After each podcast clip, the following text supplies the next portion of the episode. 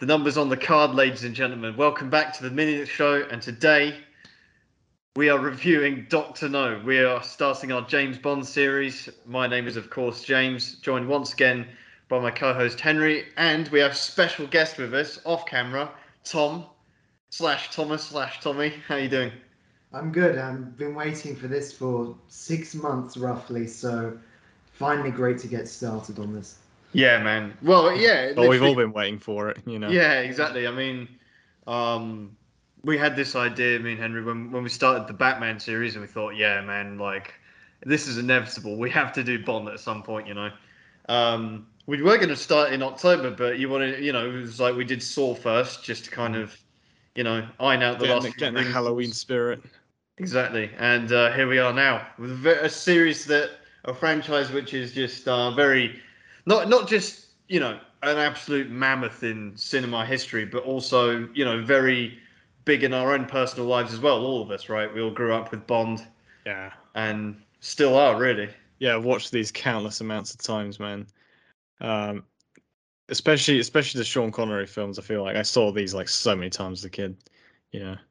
Well, this is going to be interesting. Before we get into Doctor No itself, um, I think it's worth just kind of um, giving a little preface into what we're going to do. So, I mean, for example, one thing we're going to do with this series, obviously, part of our show is to rank elements within the Bond, well, within any film franchise we're doing. And obviously, with Bond, there are 25 films in the canon, but we're also going to do an additional three in our series. We're going to review them in chronological order. We're going to start obviously with Doctor No. We'll finish with No Time to Die, but we'll also have uh, the original, Casino Royale, which was 67, if I'm not mistaken. Yeah. Right. Same year as You Only Live Twice.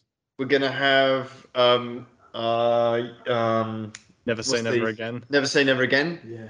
and we're going to do The Rock as well. so look out for them as well. So it's going to be 28 episodes. We're going to rank. I think we've got 14 different categories within each one, so this could Yep. get quite lengthy. But um, we're going to use Doctor No as just an opportunity to, you know, let this out. We've also got Henry. You've got a game for us, don't you? In the spirit of Jigsaw. I certainly do. Yeah, in the spirit of yeah, the spirit of Jigsaw. I um I have compiled uh some questions about uh well like basically a quiz for Tom and James um, Right. about Doctor No. Um, you can play along if you want as well. Um, the difficulty here for me is trying to find out stuff which they don't know about Yeah, because yeah they're uh, complete boffins when it comes to uh, Bond trivia. I think that's fair to say. Yeah, I mean, um, one of the reasons we've brought Tom aboard is because Tom's like the biggest Bond fan I know, and that's like including myself. Like I, I consider myself like very much like a, a- like the biggest Bond fan most people will meet, but Tom's maybe even even more so than me. So like. It's pretty, and, and uh, Henry, you're like uh, compared to the average Joe as well. You're like like massive Bond fan, so like it's Mm. going to be this is something we're extremely passionate about. Or we're obviously all English from the home of Bond. We're all like, we grew up on it from a young age. I watched my first Bond film when I was seven years old. Probably the same for you two, right? Yeah. I don't know. Views to a Kill was your first yeah, Bond yeah, film. yeah. Okay. Oh, Henry, do you remember? I think I remember your first. I think my I first one might have been Thunderball. I thought yours was on on Her Majesty's Secret Service. I don't know. My my first memory of Bond is um was uh, the uh, the famous scene in Goldfinger where he's on the uh, the laser Oh, really? table, and I, I couldn't Gold, watch it. Goldfinger was my first Bond. I remember Yeah. that. I remember that, man. I still remember that's probably one of my earliest life like life memories. Like, but I mean, we'll talk about that when, when we get to Goldfinger in a couple of Mm. weeks. But um, but anyway, like I say, this is something we're really passionate about. When I was uh 16 or 17, I did uh, famously uh, a James Bond marathon. So Yeah, I remember. that was uh, me and my mate. We sat and watched every single Bond film consecutively, back to back, and that took us a week. Well, five or six days, I think, actually. So, you know, we've been to the Beaulieu Motor Museum. I think all of us, you as well, Henry, right? Did no, you come? I don't think I was. I We went went, we or went three times. twice, but uh, you might have gone other times, but we went at least. I went at least Mhm. twice, and both times were with you. So Yeah, so it's just something very special to us. So we're going to be very passionate about this. We'll, we'll try not to make the episodes too lengthy, but um, you know, It's going to be fun. It's going to be good fun. Yeah, it's plenty to talk about with this. Have you got anything to add before we get into Doctor No itself, Tom, Henry? Well, I do have a, a little bit of a, a little bit of trivia about the actual the title of the film because the uh, the studio's Japanese uh, affiliate, you could say, um, they they uh, mistranslated it originally as uh, to being "We don't want doctors," Oh, which uh, I don't know. Don't know if that was a Japanese thing against Doctor No himself, but yeah, maybe. I didn't know that actually. Wow. And also, I've, I've not done any prior research on trivia before this. Nor have I. Yeah, this is this is okay because we're gonna have a quiz, and the idea is to pit me against Tom basically in terms of like who know. Because I think Tom, you're more of an active Bond fan in terms of you you watch them more than probably. I've I've I've kind of gone off the ball with Bond. I've got a lot of dormant Yeah. dormant Mhm. knowledge, right? I've got like stuff that I haven't. I've got a section of my brain dedicated to Bond, which has just been sleeping for a while. I mean, obviously, Henry, since we knew this, we were going to do this series, haven't watched a Bond film. I don't think since No Time to Die. yeah, I haven't I don't think I've watched a single since one. then. I haven't seen Yeah. one all year minus Skyfall, which is like the cheap Bond film, you know. I, I usually watch them. It's true, I watch them a lot, but I've kind of gone off. I kind of didn't watch them for four months roughly because I don't know work and stuff. But I don't like. I'm not one of those like cinephiles as they call them. Um, I, I they're more comfort food for me often. Like there's so many of them, so you can always watch one, and by the time you get to the one you've watched like least like latest, if that makes sense, it still doesn't feel old. So you can keep watching and watching Yeah. and they don't really get Mm. old. So for me at least, and that's yeah, how I Yeah. do. Yeah, as with most Bond films, I think this one has is is quite rewatchable. I mean, I remember I've seen this like quite a lot of times. Um, but a surprising amount of stuff that I didn't remember that happened in it. What was surprising for me, Doctor No is not a film that I, I go back to very often. Um, but watching it last night, I was just stunned by like how good it was. for what the, I was, I was almost surprised because it's always one of them. It's always in my head like sort of a mid Bond film where it's Mm. like ah. I'll, I, it's not one of my favorites that I'll go back to at any time. It's not one of those that I avoid either. It's just one of those that always I end up neglecting. I think, Mm. um, and I'm not really sure why that is because you know it, it is it has a lot of strengths. I think the ending is a bit Yeah, lackluster. bit. Mm. Felt rushed, but I wasn't complaining because you know we don't we don't want like four hour Snyder cut films. Yeah, exactly. them, I think. But um, I will say just uh, just in terms of pure facts here, um, obviously released in October 1962, run out of one hour 15 uh, one hour 50 minutes, and directed by Terence Young. So and obviously this is the first uh, Sean Connery Bond. So the the oh, I, I might as well add it now. So you know you can hang on for the end, ladies and gentlemen. The elements within the Bond films we'll be ranking is the Bond actor, the Bond girl, the villain, the henchman, the car slash vehicle, the M, Q, Moneypenny, ally slash Felix Leiter, gadget, theme song, opening, Sigma moment, of course, millionth uh, trademark there, and obviously the film itself. Mhm. So you can look out for them at the end of every episode. We'll be ranking all the elements against each other. So 14 times 28, whatever that's going to end up being at the end of No Time to Die. But yeah, um, it's going to be fun. And just before we do fully dive into Doctor No, another thing we're going to do is we're going to 112. 112. 112. different- Yeah. We're going to um, basically we're going to go after we've done this episode. We're going to go away each of the three of us individually. We're going to make our own rankings of what we think will should or will be the end results. I mean, you can be as strategic as you like because there will be a winner, right? As So- into the Bond actors. No, well, for, for, we'll, we'll we'll decide on that later. But like the we'll, we'll probably for the actors in the films, Hmm. probably those two, and then what we'll do is we'll come back at the very end when we've actually done the official millionth ranking. So there's going to be a millionth ranking, then our three individual ones, and obviously we're going to have majority votes Yeah. for each each element. So it's going to be fun, and we'll see who gets the closest by the end. So Yeah. you can either we can either make our lists. So we're going to be, make them privately. We're going to put them in an envelope or a drawer, or whatever. Not look at them for six months, and then when we get back to it, we'll see we'll do a bonus episode where we look back and go, okay, like, you know, who Yeah, got how, the most. how so, accurate were we? Yeah. and what you can do, you can either go about your fate, you can do it how you think it should be, or you can be strategic and think how it will end up, you know, factoring in, Yeah. you know, the Yeah, other two personally, I think Never Say Never Again is a masterpiece. So yeah. So um, so it's going to be fun. We got some really exciting stuff coming up. So, Hmm. Doctor No itself. Now, um, I do want to get through just before we do start. Uh, your best Bond, James Bond, each of you. you mean our favourites? No, no. I, I I want you to like. I, am the casting director now, yeah, because Daniel Craig's finished now.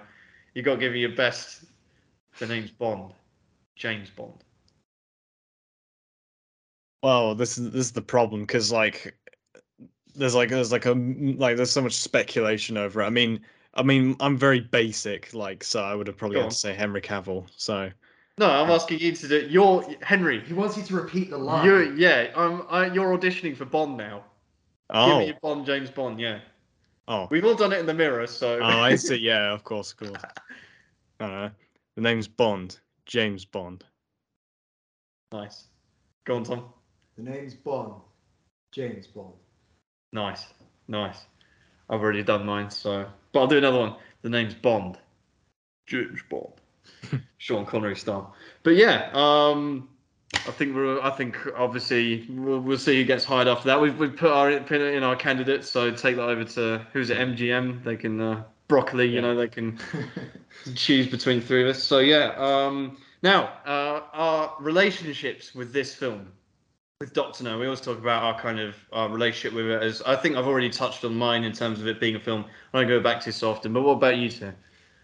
Um, for me, uh, it's like I think it has a reputation of being like a vanilla James Bond film, but I don't think that really does it justice. Like, like so many film franchises have like, like let's say obviously nowhere near as long as James Bond, most of them, but um, let's say Terminator, Terminator for example, that um, film is quite, in my opinion at least, quite basic compared to what it becomes later in Terminator Two to have a really good start to like ensure the franchise's survival is can't be like overstated. And i think they really really hit like um the nail on the head with this film and it could have gone much worse actually. But um and i think like it also has its own like like uh its own thing going you know? It's unique. I think it plays off a lot more like a detective story actually where james is a lot like less kind of gadget laden and he's really like wading into like enemy territory then he's just like more of a detective really than um like a secret agent juggernaut who just kind of Hmm. goes in and like just uh, destroys everything that gets in his way in a way but um yeah and one thing i really like about the advertising that went in behind this film is you you um, you could have set, seen like if it was if they were confident that there was going to be another James Bond film, but in the advertising for this and one of the commercials I've seen, it says for Doctor No, the first James Bond film. So I like the confidence they wow. had going into uh, advertising it. They didn't say like, oh, a James Bond or James Well, Bond. you film, say but that The actually. first James Bond film. And little did they know, man. Sixty years later, this is the 60th anniversary of Bond, by the way. I forgot to mention. So, Hmm. you know, what were you gonna say, Henry? Well, you say that they're confident in it, but actually, it turns out that um, United Artists were actually quite. Uh, they were worried about this film because it went uh, a hundred thousand pounds over budget of its, you know, relatively small one one million pound budget then. Had a Um, million dollar. It had a million pound budget. Yeah, which would be Wow. about like I think eight million today or something. Wow. Um, that's, I mean, I know it's the 60s, but still, that's that's like nothing, man. Yeah. Yeah, because it went over cost. They were actually they were actually close to pulling the plug on this film because and they they gave it minimal promotion because they didn't think it would turn a profit. But it was the word of mouth that really made this film like you know explode in terms of you know. Wow. That's good, but it, that makes it more impressive in a way because like they didn't have that, but still, when they made a commercial, they said like the first James Bond Mm. film. That like Well, that took that took a bit of bottle, if you ask me. Like especially considering what you just said, that it went over a hundred grand, like over budget. So yeah. props to Doctor No. And um, well, touching what you said there about it being actually like a proper sort of spy, espionage, detective. That's the interesting thing for me because I think um, Goldfinger is the film that really kind of. I mean, what we see in Doctor No is like literally the first ten minutes, pretty much all the tropes that still live on to this day with Bond. Right? It's it's just staggering. Like, and I like. It must be amazing for someone that didn't grow up with Bond like we did. That goes and says, okay, I'm gonna watch. That maybe is only familiar with Daniel Craig or Pierce Mm. Brosnan at best, and then they go, okay, let me watch the old Bond, you know, and they watch, Yeah. you know, say they go and watch Doctor No, and the first ten minutes they'll actually see where all this stuff began, where it was born. That's what's amazing for me, um, and also with From Russia with Love. I think these two films are kind of almost they are still Bond films, but they're almost Bond before he becomes Bond as we know him. If if you know what I yeah, mean. because they didn't have you know the Really exploded. sequence or yeah, this is the only one which didn't have a pre-title sequence, and uh, which is you know one of the you know Bond staples basically, as well Mm. as the actual theme.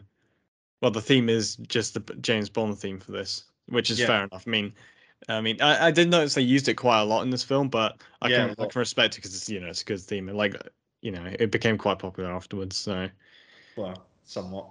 just Yeah, just just a little bit. Another like thing to touch on with the music as well. I'm not sure who did the. Uh, I forgot the name of the one who uh, does the music for this, but it's not uh, John, John Barry. Barry. John Barry's Yeah. first James Bond film is actually from Russia with Love. So Yeah, over exaggerated '60s music in this, which is quite. Yeah, that's funny. true. That's Yeah. true. There's there's um there's always been a dispute over who actually created the Bond theme song. It- There's like um You that's Monty not co- yeah like uh it's credited. I think it's credited to John Barry, if I'm not mistaken. But I think there's it's a- there's Norman or yeah, there's a big dispute over that. There's and I think there might be even be a third party involved. Yeah, I because there was the there's a song which uh, Monty Norman took some inspiration from as well. So right. yeah, But I mean um yeah I mean and what's your relationship with this film, Henry? I mean, I always kind of remember this as being, yeah, like a like like Tom said, it's kind of like a vanilla Bond film. And I actually saw this like twice in the last week in preparation for this because I the first time I saw it, I actually didn't like it.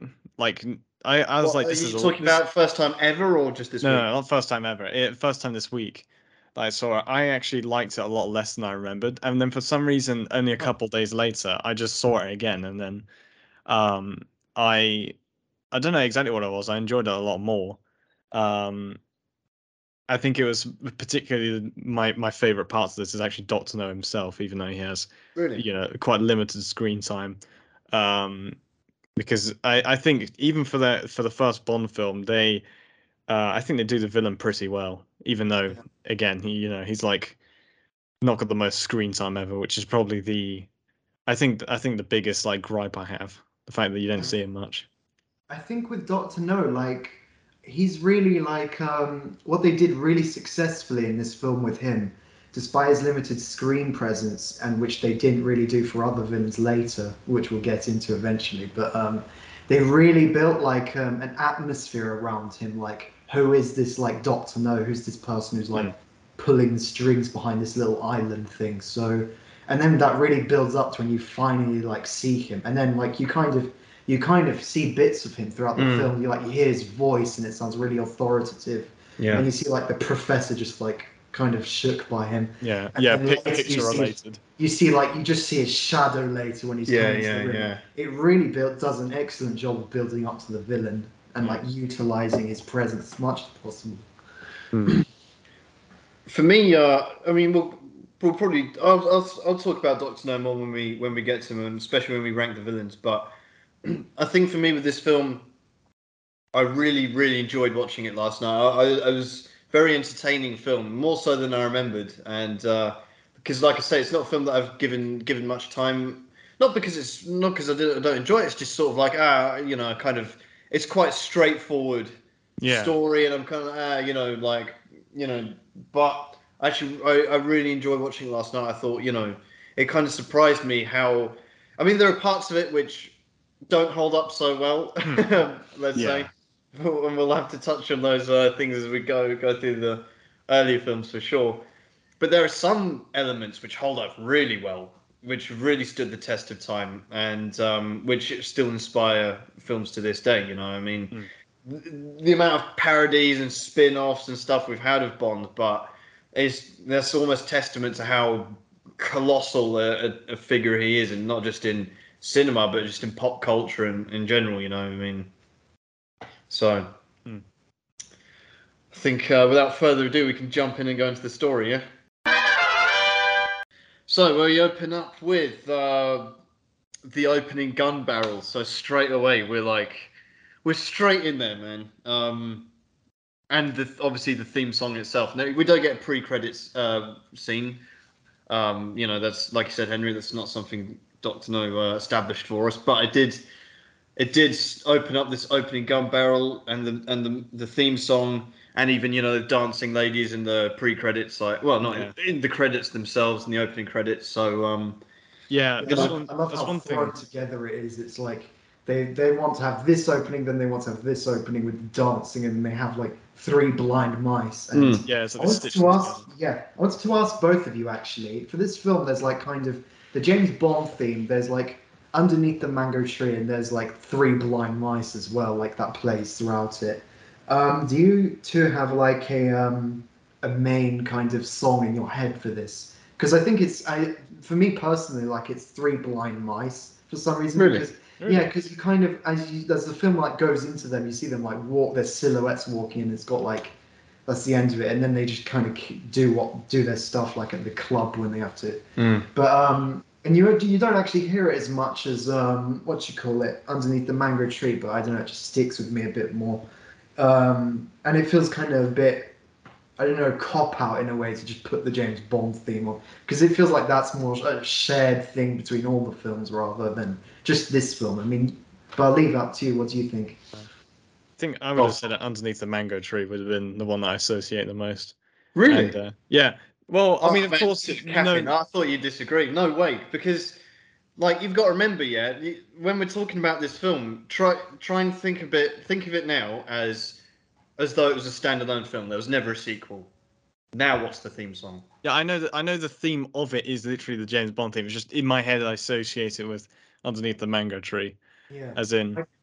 Nah, you you guys are crazy, that's man. Because it, it's played the Bond theme. Is Yes, not I- I know, that's what- it's that's what I played mean. so No, many that you have to like you can't like, the- you have to acknowledge reality i think in this because the fact is it's not like a film that was in a vacuum it's like it spawns this and like because of that like we have to kind of consider it a bit um, whether whether this this like has like um the uh, exclusive claim almost on the james bond theme i mean the other ones use it a lot but i guess if you had to like pit the other films against each other this one would have to easily the best claim to the james bond theme but yeah, I think But then I would argue, what about the 007 theme? that that the James Bond theme like is No, no, no. I'm talking about the 007 score, which is in um, uh, it's in a handful of them. It's in um, Moonraker when he's being chased. It's in I think it's in Live and Let Die as well. You know, it's like da, da, da, da, da, da, Yeah, no, and, that's and just- uh, you only Yeah. live twice. that's just a generic action theme though. That's not like Yeah. James Bond. Yeah, yeah. No, no, what I mean, what But I you mean see is where I'm coming insane. from because that's in multiple films as well, right? Yeah, no, what what I mean to say, just to clarify, is I know that the James Bond theme is the actual, basically the theme song of this film. I just, im- I always remember and associate it with Underneath the Mango Tree. Well, we do need to establish this because we're I, I, I one of the the themes James we're ranking is the is the theme song from each film. So we have to. It's going to be the James Bond theme, right? Yeah, I agree with That's- that. But then that would just automatically win against all the other ones because it's so classic and so timeless and it's you know you can't we You think that, but not necessarily. You yeah, know, that's what I was going to say.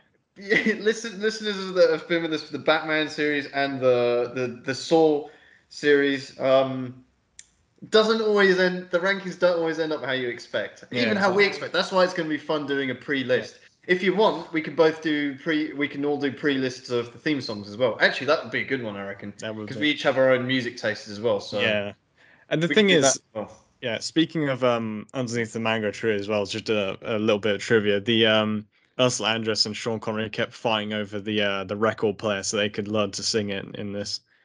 Oh Uh, no way! because of uh, I you know with the with the budget of this they probably only had one record player between the group so you know And uh, have we got any? I mean, this is a great chance to talk about the opening gun barrel sequence. That's so iconic.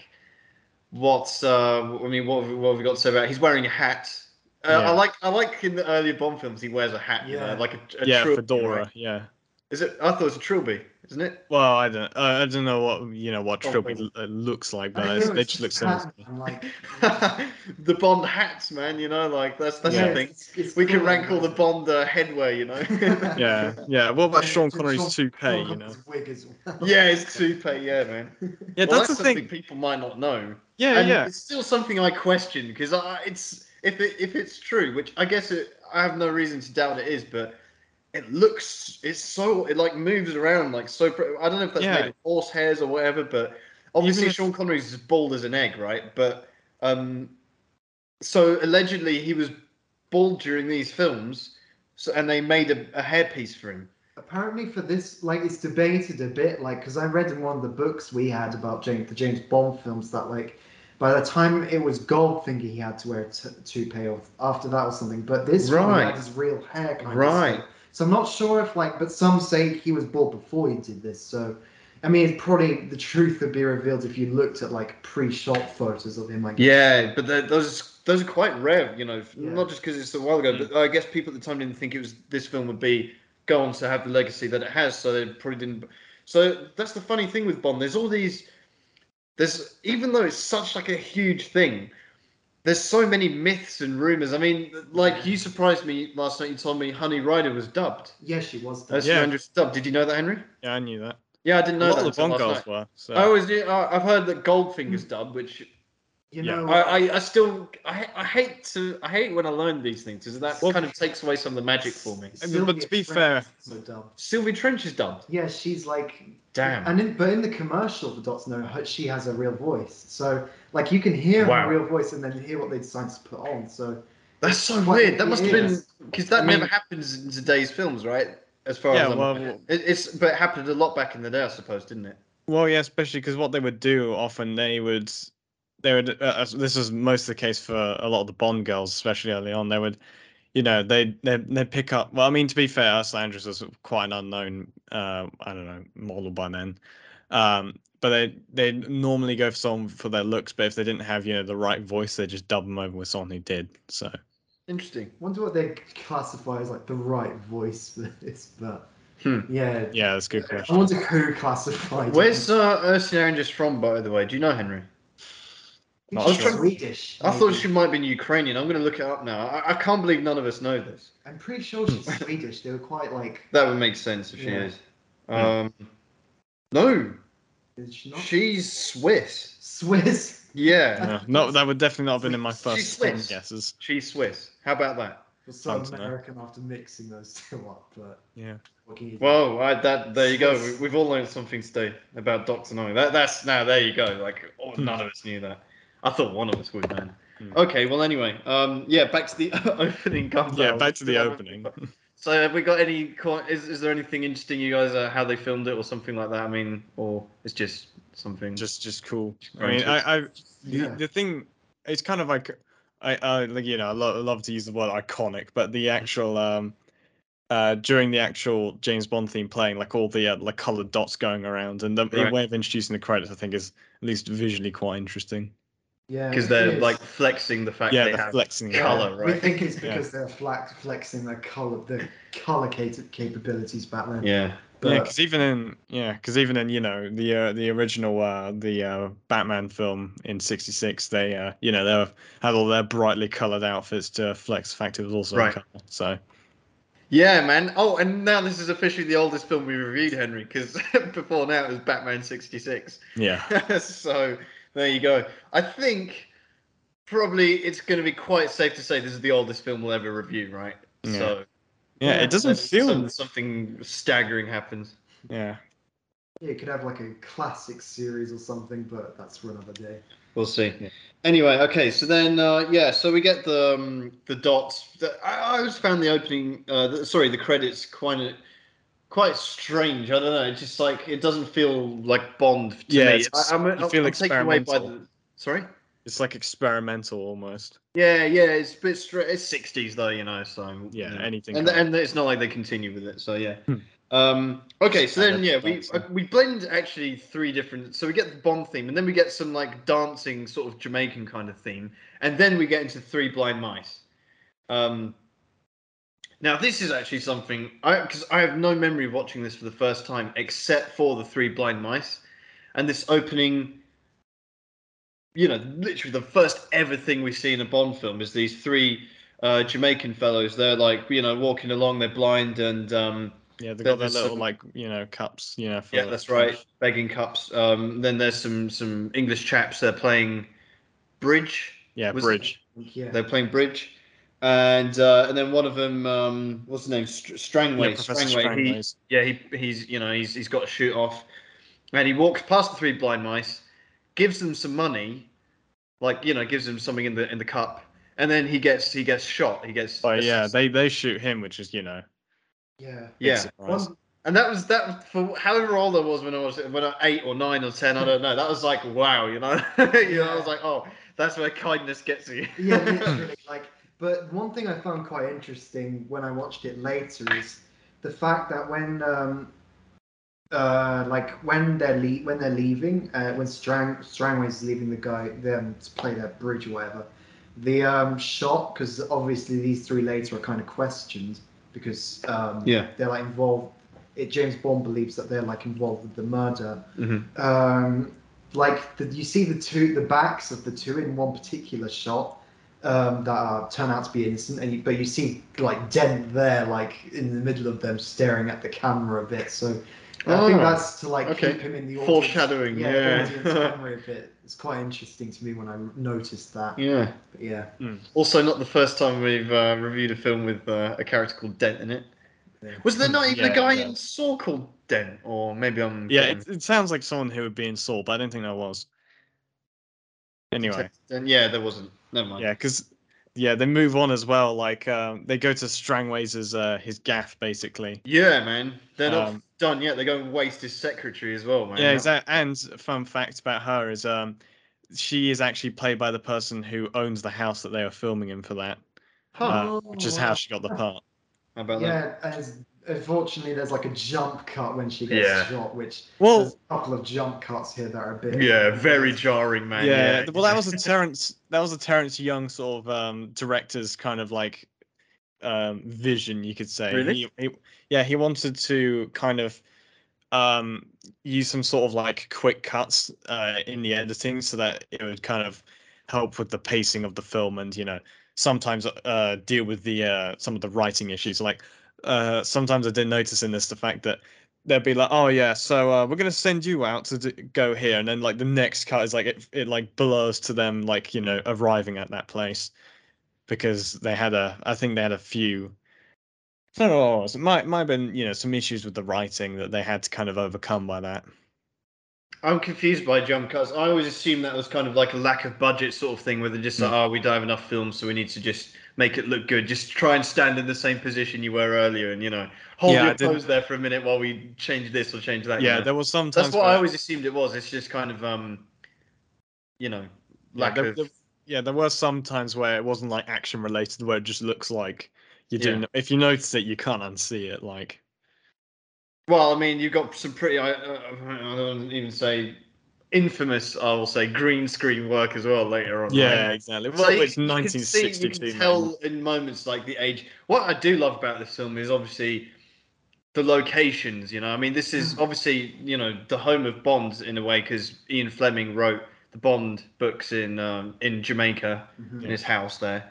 And obviously, the first Bond film takes place in Jamaica, and, and Yeah. obviously Bond comes back a few times as well to visit. Yeah, and the So, little um, a little thing thing- actually uh, you might find interesting is Jamaica actually wasn't independent during the time of this film. Actually, Yeah. it ca- it became independent two months before the film released. So James Bond technically is the only film where he's never left British territory. Yeah. wow, Yeah, I was telling you That's last night That's crazy. that, Yeah, like- yeah, but like to that detail, I didn't know that. Yeah, I didn't know it was that fine cut. That Wow. when you filmed it, it was still part of the British Empire, but when it came out, it was not. So The only Bond film where he doesn't need British territory. it's really interesting because English in English A level we had to read this book called Wide Sargasso Sea, also released in 1962, also based in Jamaica, uh, partly. And like I don't know, maybe it's pop. Maybe that was a big thing in British news back, English news back then. It was like, oh, this country left, and maybe some that was more popular to write about in media, like things set in Jamaica, but that's just my speculation by the correlation of two random bits of media I've looked at. But Hmm. one thing I do like in this scene with the jump cut is when they put the file down It says Doctor No. Oh It's like- yeah. yeah, the music and Oh, everything. Yeah, Yeah, that's great. Like shit's Yeah. hitting the fan, like when that gets laid down there. yeah, Yeah. that was cool. That was very cool. Um, so then we cut to a little bit of you know some some old school like Radio Center gave me uh, a little shades of Italian job there, yeah. and then um, and I don't know like you know the other thing about Bond films right? It's just um, just just this is what I love about the, these films is they really capture the times they're in. You know, it's like Yeah. going in a time machine. It's amazing. and you see the Yeah, fashion sure. and obviously every not just the fashion but the height of fashion everything here is like the top echelon of what was available at the time and that is still the case today whether that be you know obviously the attire or the you know the the hairstyles or um, the cars all those things are very like they're always top of the range stuff the watches you know bonds like associate with quality right Mhm. you know Well- contrary to some of the films that we'll end up reviewing yeah, but exactly. um, I just think it's it's just always an education to look at film from the 60s or the 70s or the 80s or whatever, and you just see how things change. The women as well, I think massively, they change a lot, you know, throughout the course of and and that's and that's reflective of history. Bond tends to reflect history a lot. So and you hmm. see, you know, the the the shapes of women changing and the styles and everything. It's that's always interesting, and obviously the social Bond himself. interactions, the Bond himself, exactly how he interacts, not you know, with women and with you know, just like in general. It's it's always fascinating to observe these things, you know.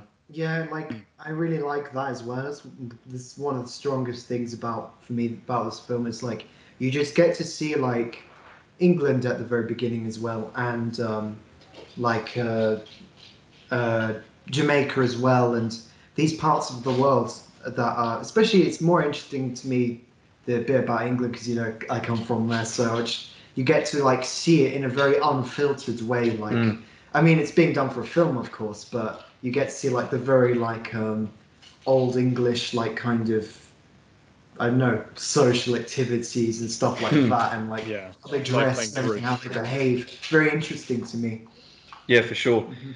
So then, um, so then we, yeah, so the radio center thing, uh, guy goes to the casino to uh, find, you know, the closest MI6 agent, Hmm. and this is it, man. This is like, Uh, just before we get onto that, like Oh, when I was little, I thought it was really fun. Well, looking back, it's funny because you know when he gives like, there's a guy who's sent to kind of get James Bond. He's like, I'm looking for James Bond. And, like, I thought when I was little that that was James Bond. ah, like because on the VHS we used to watch these on, it was like always like you couldn't hear the words quickly. So Hmm. when I just heard "Uh, James Bond, I thought like, oh, that's James Ah. Bond. But when they go, it was like a, it was like a troll thing for me. I was like, oh no, that's James Bond. Not fake out. Yeah. yeah, exactly. I don't know, man. This is obviously in cinema history one of the most iconic shots of all time, like hands down, right? Hmm. And you actually get, I would say, at least two of them in this film because you've got this one and you've got Honey Ryder, like when we meet her as well, right? I think they're both like momentous sort of, you know, cultural ha- moments.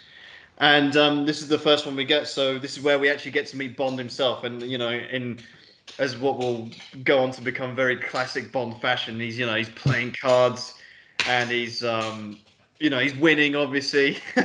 Yeah, he's like he gets the, there's a, you know there, everyone there's you know they're, they're all it's all blokes there apart from one you know good looking lady there and she you know they're they're then you know getting into the you know back yeah, and he- forth. he's he's like wiping her out as well because like yeah. she she says like oh yeah the house will cover it right to the guy next to me he's like yeah for sure like Yeah.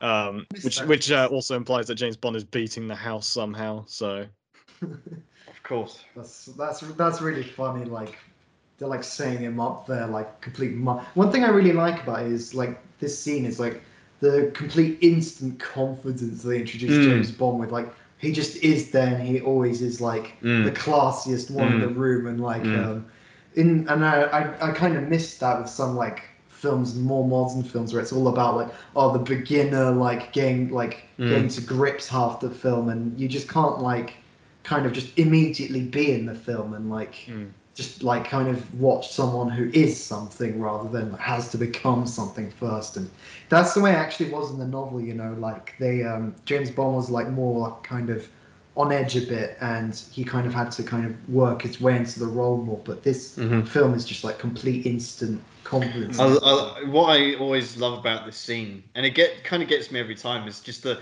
the slow build up into revealing. They don't cut to him straight away. It's first from behind, then you hear his voice, you see his hands, Yeah, you dealing know, and it's, cards. you Yeah. see the, the interactions, the back and forth, the flirting, you know, and then I don't know if this is just a '60s thing or whatever. I mean, it's become so iconic, but the way they introduce themselves, because I noticed Bond, Sylvia Trench, and Honey Ryder all do it. They introduce themselves with their surname followed by their first name and then their surname, right? yeah Did you ever find that weird? It's like she goes, she sets the tone. She goes Trench, Sylvia Trench, and then you. yeah, and then he he like yeah he yeah he um pa- or yeah parrots almost by going Bond James Mm. Bond. yeah but then- like- yeah go yeah. on Well, the thing is, is that was a, I mean, the, I, they uh, I mean, they didn't know it would become iconic, obviously.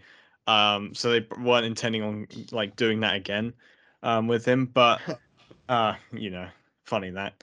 But I think uh, it was meant to be an homage to a character in uh, I think decades past where where they introduced him in a similar way, like around you know, like a, a you know poker table or something, and um, you know they have the shots of them from behind. They don't reveal their face until they say their name in that way.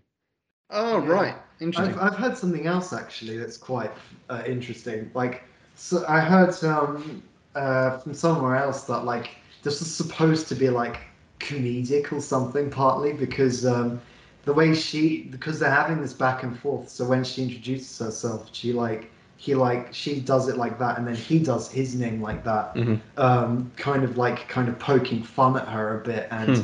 like you can kind of like I'm not sure if when this um, was first released, the James Bond film was the James Bond theme plays after it. Maybe that was added in on like disc releases later, but You think? I'm, I'm not sure. Like that's just what I'm kind of thinking, assuming that's true, of course. That that's how they. No, I think this is pretty much. Yeah. That that's that is also the thing, man. The the way the Bond theme just creeps in there and just bang, you know. Oh mate, and he's in the tuxedo. Yeah, it's like they- And he's got the cigarette, by the way. This is back when Bond smoked, so you know. Yeah, it's Yeah. very smooth. Just like flicks the cigarette lighter off or whatever. Um, and then he's closed, and then he's like Bond, James Bond, and then that's lit. That's it. Like he's right into it. And uh, I'll tell you something, yeah. by the way. Um, since I've become a smoker, I've no, I, I I noticed particularly in this film how much smoking there is, man. Like everyone's got a fag hanging out their mouth, apart from uh, you know Doctor No himself, pretty much. But Even yeah, Dr. No like smokes at some everyone's point. smoking, aren't they? Yeah, even Yeah, Doctor No, like you know, lights up a He cigarette. does. You're all. right. Even he has a smoke. Yeah, does he? When? Exactly. Who doesn't have a smoke? the dinner. Oh yeah, he does. A. Cigarette for dinner. Yeah. yeah, yeah, you know, Mate. even you know, even his driver has a cigarette. You know. Yeah, Well, yeah, yeah. It was like seen as it was promoted as healthy or, or like it's what. I yeah, know. de- definitely some That was so- advertising. Yeah, well, it, it is, you know. Sure. Yeah. But yeah still, you James know, Bond that's the- the smokes Marlboro, man. It's not like it is today, man. Just doomers, you know, smoking. filthy stuff. habit. Yeah, yeah, you know, like they literally Yeah. would offer him like you know a box, like yo, these are American, these are English, and these are Turkish. Like, you yeah, know, exactly. take exactly. your pick. When did Bond stop smoking? I think it was Daniel Craig, right? Because I know you're Um, going to say Pierce Brosnan, but he, he enjoys a Cuban cigar, doesn't he, in Die Another Day? So I think Hmm. it's like the last one that I kind of distinctly remember is like the man with the golden gun.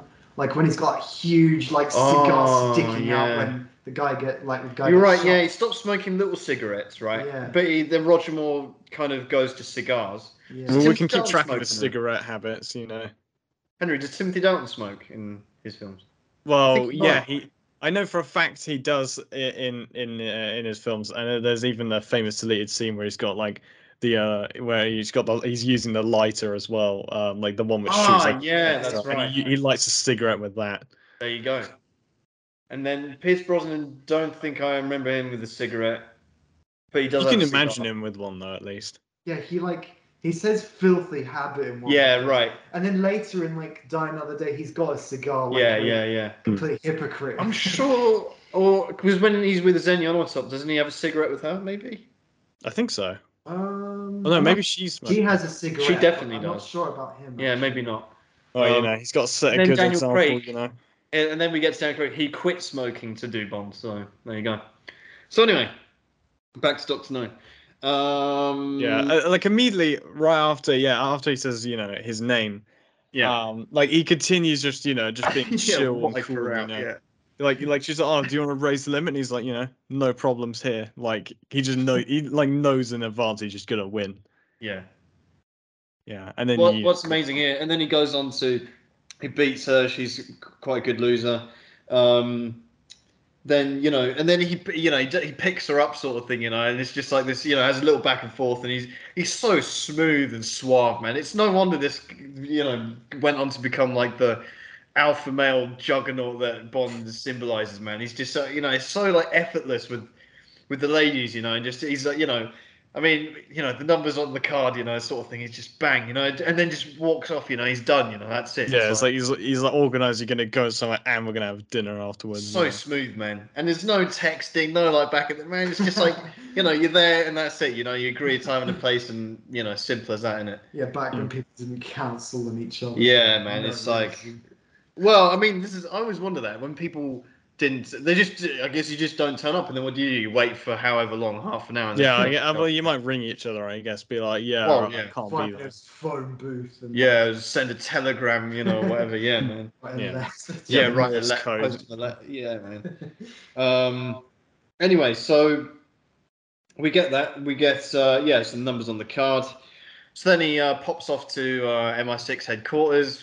We see that you know a classic. Obviously, Moneypenny throws the hat. You know, we get all that good stuff. Uh, Moneypenny, Lois Maxwell's Moneypenny, of course. So we get our first. Uh, we get to meet her for the first time. Yeah, the fun fact as well about her is um, she's actually wearing her own clothes for this because the uh, basically for smaller roles they didn't have you know the uh, the money for the wardrobe, so they're just like yeah, just put on your Sunday best, I guess. Wow, that's interesting to me because Tom, Tom was pointing out to me a lot last night about uh, how obviously Doctor No is meant to be Chinese, and, and a lot of the actors or the characters in this film are supposed to be Asian or Oriental, you know, and Chinese.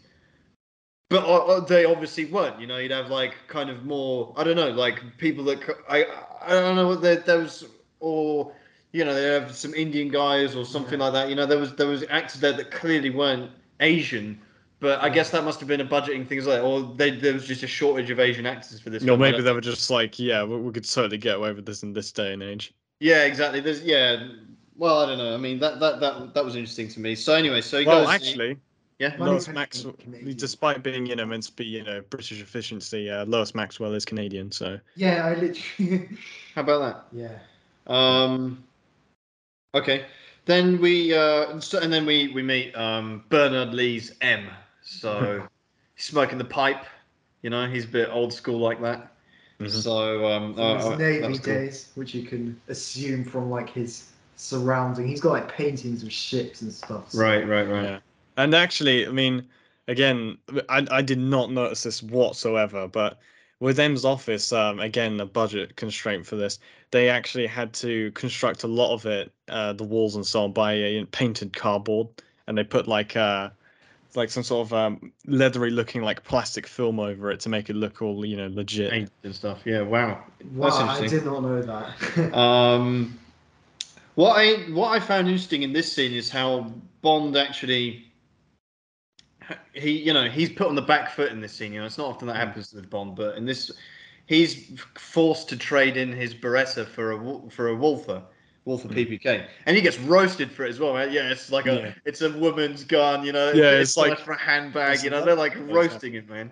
Yeah, yeah, exactly. yeah. But that's you know that's uh that that's something to do with uh, what I was going to ask you later on in the quiz, um, the reasons as to why and so on, um, because you know, like he says, a breast doesn't have any stopping power.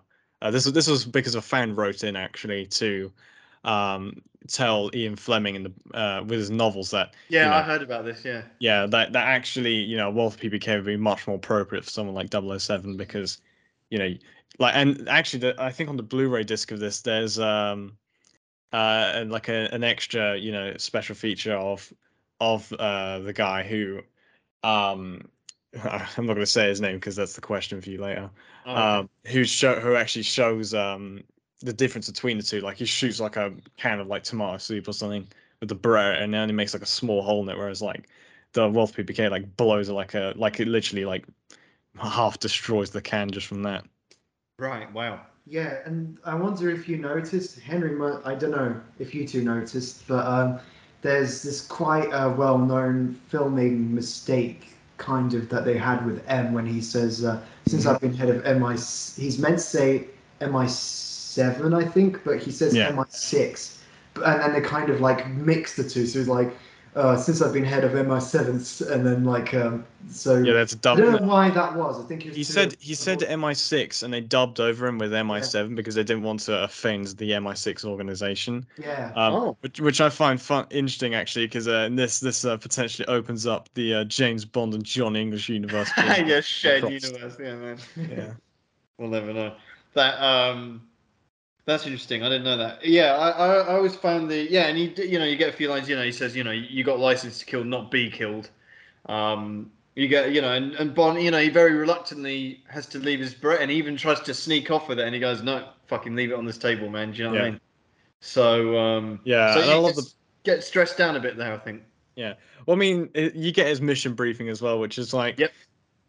The Oh yeah, of yeah, this, yeah. He goes, oh well, what do you know about something really minute, specific? He's like, oh, not much, and then gives a full analysis of what yeah, it is. exactly. It's like that classic. becomes that here is the thing is here like Sean Connery's done it in such a matter of fact way you, you can very easily miss that as being humor. What what I like is when Roger Moore goes and develops it to like the nth degree, man. With like, yeah. oh no, actually, is it Sean Connery does the butterflies later on? no, no, that's George No, Lazenby. That is Roger Moore. No, it's George Lazenby who does it. Yeah, you're right. okay, he does it the best. Yeah, he, he does such a Roger good. Moore does anyway, it a couple of times as well. Yeah. He's just trying to be smart with him, man. It's, it's, yeah, it's great. trying to outsmart him. I love it. Um, But the the thing is as well, yeah. So his mission is like, uh, well, the main problem is the Americans are like, uh, you know, that you know they're getting annoyed because their rockets that they're trying to send to space haven't landed on the moon by this point. Um, you know, space race with the Russians. They're Mhm. they were like, oh well, you know, someone keeps basically using radio beams to you know send our, uh rockets off track, and you know they crash and so on. You know, it's quite expensive, bit of an issue to deal with, and you know the British being best buddies with them by this point. Um, you know, obviously need to give them a hand with it. Uh, and they were thinking it was coming from Jamaica. And this kind of doesn't seem like so much of an issue, like, you know, like now kind of, you know, back then the space race was like huge and so on. You know, people are at least a lot more invested in it than, you know, it doesn't happen anymore. So yeah, at least at least in this day and age. Mhm. Um, but as well, this is in the same year as the Cuban Missile Crisis, and um, the I mean, the Americans were suspecting that the uh, Soviets or the Cubans or both were actually using Cuba to kind of mess with their space program as well. So that was kind of relevant in the day, which is why, like, you know, the I mean, this is this is typically what bomb plots revolve around. You know, what the what the terror of that day is. You know, ends up being yeah, more often than not, Spectre is you know doing the same thing. So Yeah. yeah. Makes you wonder, like, what Spectre's like. I suppose it's just to cause general terror, like, and Well, that's Like- one of the na- things in the acronym, right? yeah. Mm. Terror, terrorism is part of the T in Spectre. yeah, yeah, Yeah. no, Spectre tears for trolling. You know, yeah. Um, foolery. so then we get uh, okay. So then um, okay. So then Bond goes back to oh yeah, oh, yeah oh, as well. You get M telling him yeah.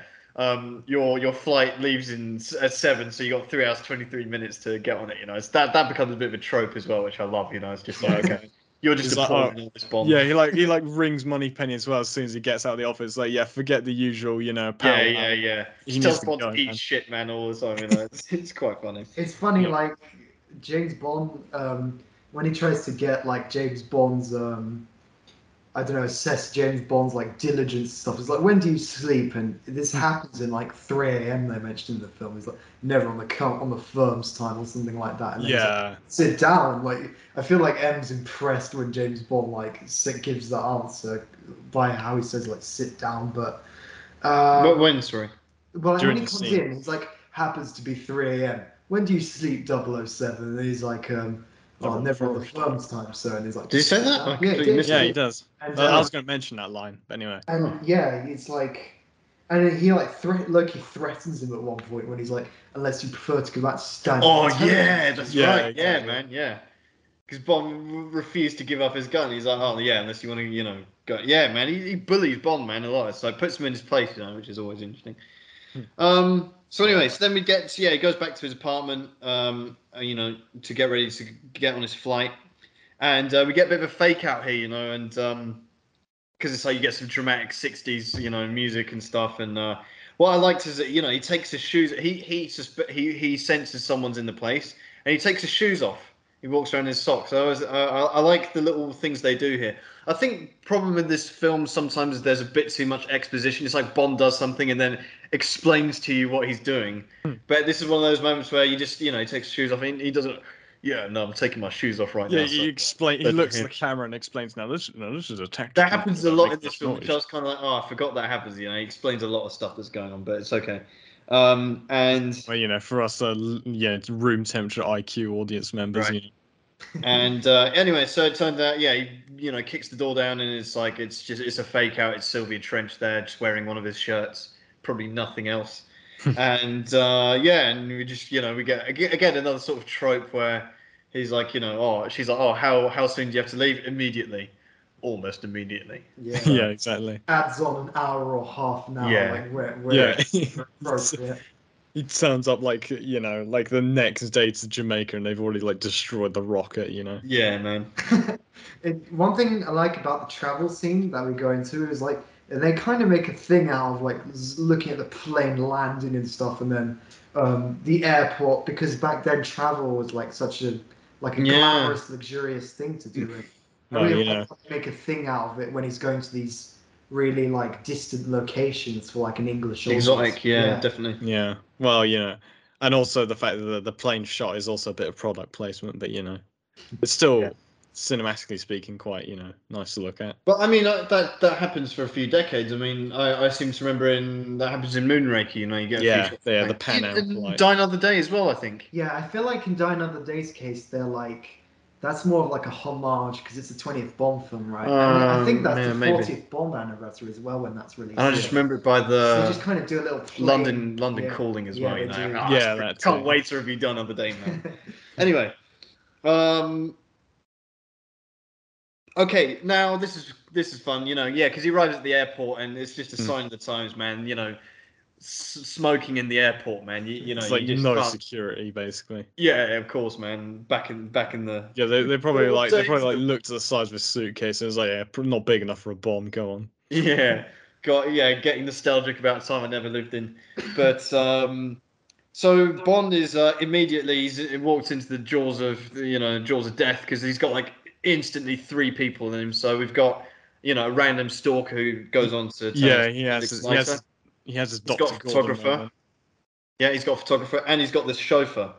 And um, you know, Bond Bond's thinking on his feet. Obviously, he goes, "Oh, you know, I'll go and because uh, I'm just going to go check my reservation." He finds out that obviously they didn't send him a car, so he's like, "Okay, this guy's like yeah. dodgy, and I need to sort him out. I love the little detective bit. Yeah, When I was little, like these sorts of like things, like little conversations and stuff, just went over my Mm. head.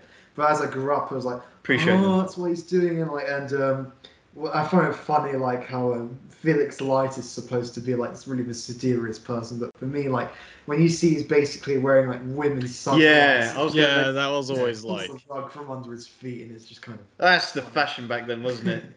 Yeah, but the thing is, the thing is that I find funny is that James Bond like knows this guy's dodgy, just gets in the car anyway, just to like mess yeah, with him. yeah, yeah. exactly. He's like, yeah, he's like, I'm not trapped in here with you. You're trapped in here with me, like sort of thing. Like sits Right. behind yeah, him.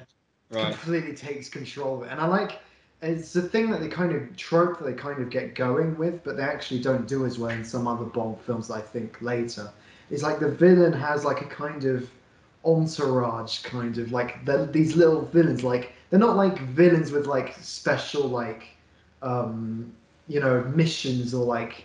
They're like just really simple people, like a photographer is supposed Mm. to get information. Mm. They're really like people who can blend in and uh, I'll, I'll make a bit more of a point of this later when we come to one of the issues James brought Mhm. up when we're watching it. Um, so yeah, he gets he gets in the um, he gets in the car with the with the chauffeur. Um, I've got written here car in hat. Oh yeah, when they're driving, because he's like, "Oh, we're being pursued," and they, they start driving really quick, and his hat is still firmly on his Yeah. head. I, Yeah. kind of always that was so blow off, man. But okay, um, okay. So then they pull, they pull over, they lose whoever was tailing them, Felix Leiter, I think, Mm. and uh, and then you know, you know, this guy's like sweating, sweating buckets, man, the chauffeur, and then you know, as he gets back up, Bond's got a gun to his neck. Um, and yeah, just like kicks his ass, man. Basically, like I think he uses Yeah. judo, right? Something like that, yeah. Yeah, he tries to Um, get he tries to get his gun out the uh you know thing, and then he just like Right. just like yeah, he Very cool. knocks his And hand. out. Bond, man, he's like not even breaking. He gets the pocket square out, man. I love it. You know, he's just like so blasé. He's like not even. It's so routine. Like, Yeah, exactly. he- It's, it's the first time we see him fighting in this Yeah, series. But, It's his um, first kill as well. Yeah, it's not really because the guy kills himself with cyanide and cigarette. Yeah, Oh yeah, you're Yeah, right. But You're right. yeah. technically, you could, yeah. But um, I like yeah, how makes the guy kill himself. it's so routine. Like what James Jigsaw. Bond says in these, he's like, um, "Oh, get up," and then um, Mm. And then like when he beats him, he's like, "Now talk," and he's like, he's just like a process for him. Yeah, almost. yeah, yeah. Exactly. He's just yeah. He's so in control. I always find it quite amusing the how uh, like over the top the fight is. It's like gym, almost Yeah. like watching gymnastics, right? You know. Yeah. But I suppose maybe I mean, it's like yeah, something straight out of a judo class or something. I always find that a little bit. um I don't know if that's realistic or not because I don't know. We're so used to seeing fights like how you know in a fight scene, whatever, like Jason hmm. Bourne or whatever. But back then, yeah, you had this like very and I don't. I mean, yeah, that is how it would work if you used the correct judo techniques. But I don't know. Yeah, well, yeah. and Then again, they're kicking the uh, over the top '60s music as well during this as well. Yeah, there's that It's as very, I, I could like literally hear it playing in my head. and, You know, Yeah, me too. Like that's just etched into my memory. So anyway, this uh, chauffeur, he's you know when he's supposed to talk, he asks for a cigarette, and then um, you know one of them's got cyanide in it, so uh, you know he It's uh, so bites so it. funny, like- suicide pill. it's so funny. Like uh, despite like the me. fact he like kind of tried, presumably tried to lure James Bond to death in some capacity. He Mhm. like and just tried to like fight him as well. Like he still like gives him the grace of like a cigarette. That's Yeah. how like ingrained cigarette cig- Yeah, smoking yeah, yeah, yeah, was yeah. back then. And um, yeah, I just found it interesting. Like this is you know what what this does successfully, but I think not so much with the rewatch value because you know these people would rather. And Bond goes on to remark about it, you know, later on. He, but you know, we'll address it now. The fact that oh, this guy would rather kill himself than talk. And obviously, for the sake of the film, that's the the story. It's like oh, it's building up the tension of like Doctor No and like Yeah. all this stuff.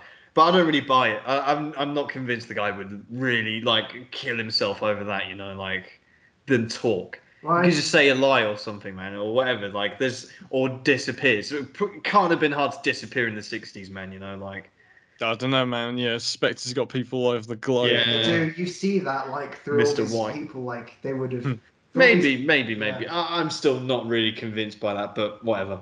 So then uh, Bond uh, goes up to Government House. He pulls up with a dead body, you know, in the back. Yeah. You know, make sure he doesn't go anywhere. Yeah, and then the guy like is like, oh, all right. And then, then he Yeah. realizes like, double take yeah. Um in the government house which is a magnificent building by the way. Hmm. um inside the government house yeah he's there he's having a chat with those guys and he's you know i love the the, the language you know that they use is is so uh, interesting. It's you know he goes you know um like you know, uh, it sounds like you know people, people how, how you know news of my arrival is leaked, you know, and it's like, oh well, we didn't tell you. I was like, oh, I was under the impression you were selling tickets, you know, like I, was, I found that amusing. Like he's just like really giving it to them. Yeah. yeah, Um, and then he goes over to the scene of the crime, which Hmm. is uh, you know where the secretary was uh, assassinated. He does a bit of detective work there. He's looking at pictures. He finds a receipt from Dent. does a bit of a jump cut as well. It Yeah, reminds me a bit of like an escape room, really, like just looking around the room for clues and stuff, like where to go next. Uh, Henry and I went in the escape room once, and it just really. kind of yeah, when, when in Australia, like Huh. um, so you just Yeah, I get that. That a bit when you found like the thing from Dent Laboratories under in the book somewhere. Oh, okay. Yeah, Yeah, I get Um, those sort of vibes from this uh, from that scene as well. Like, I don't know, it's maybe it's the fold out, you know, like radio in the wall, maybe. yeah, Mm. yeah. So then, um, then he goes back to the hotel. Um, you know, we got like a bit of a, you know, he puts, he, we see a couple of like techniques that he has Yeah. to, you know, see. So he puts Yeah. the hair, plucks a hair and puts it across the. Yeah, and then talcum Yeah. powder on his briefcase, you know. For lack of talcum powder back in the day, though, I used to like try and put hair on like drawers and like wardrobes and doors and stuff. Yeah. try to see if like someone had been through like my stuff or whatever. and, I, like, I think I tried doing that once, but my hair's so light, like it just I wouldn't. Yeah, you wouldn't be able sell it. to. Yeah, yeah. I, I mean, I tried that too. So you know, it's the impact this film had. It's probably had like a ten thousand percent increase in people doing this in their homes. You know, like Yeah, Sean Connery was like, you know, he saw he was balding and thought, okay, let me like not stick out so much. Let me get this trend going of people plucking their hair, man, so I don't feel so left out. yeah, Um, so then uh, Bond goes to meet Quarrel. Now uh, this is our first Bond ally. I mean, kind of we saw Felix Leiter, but we didn't introduce. he's not an ally yet.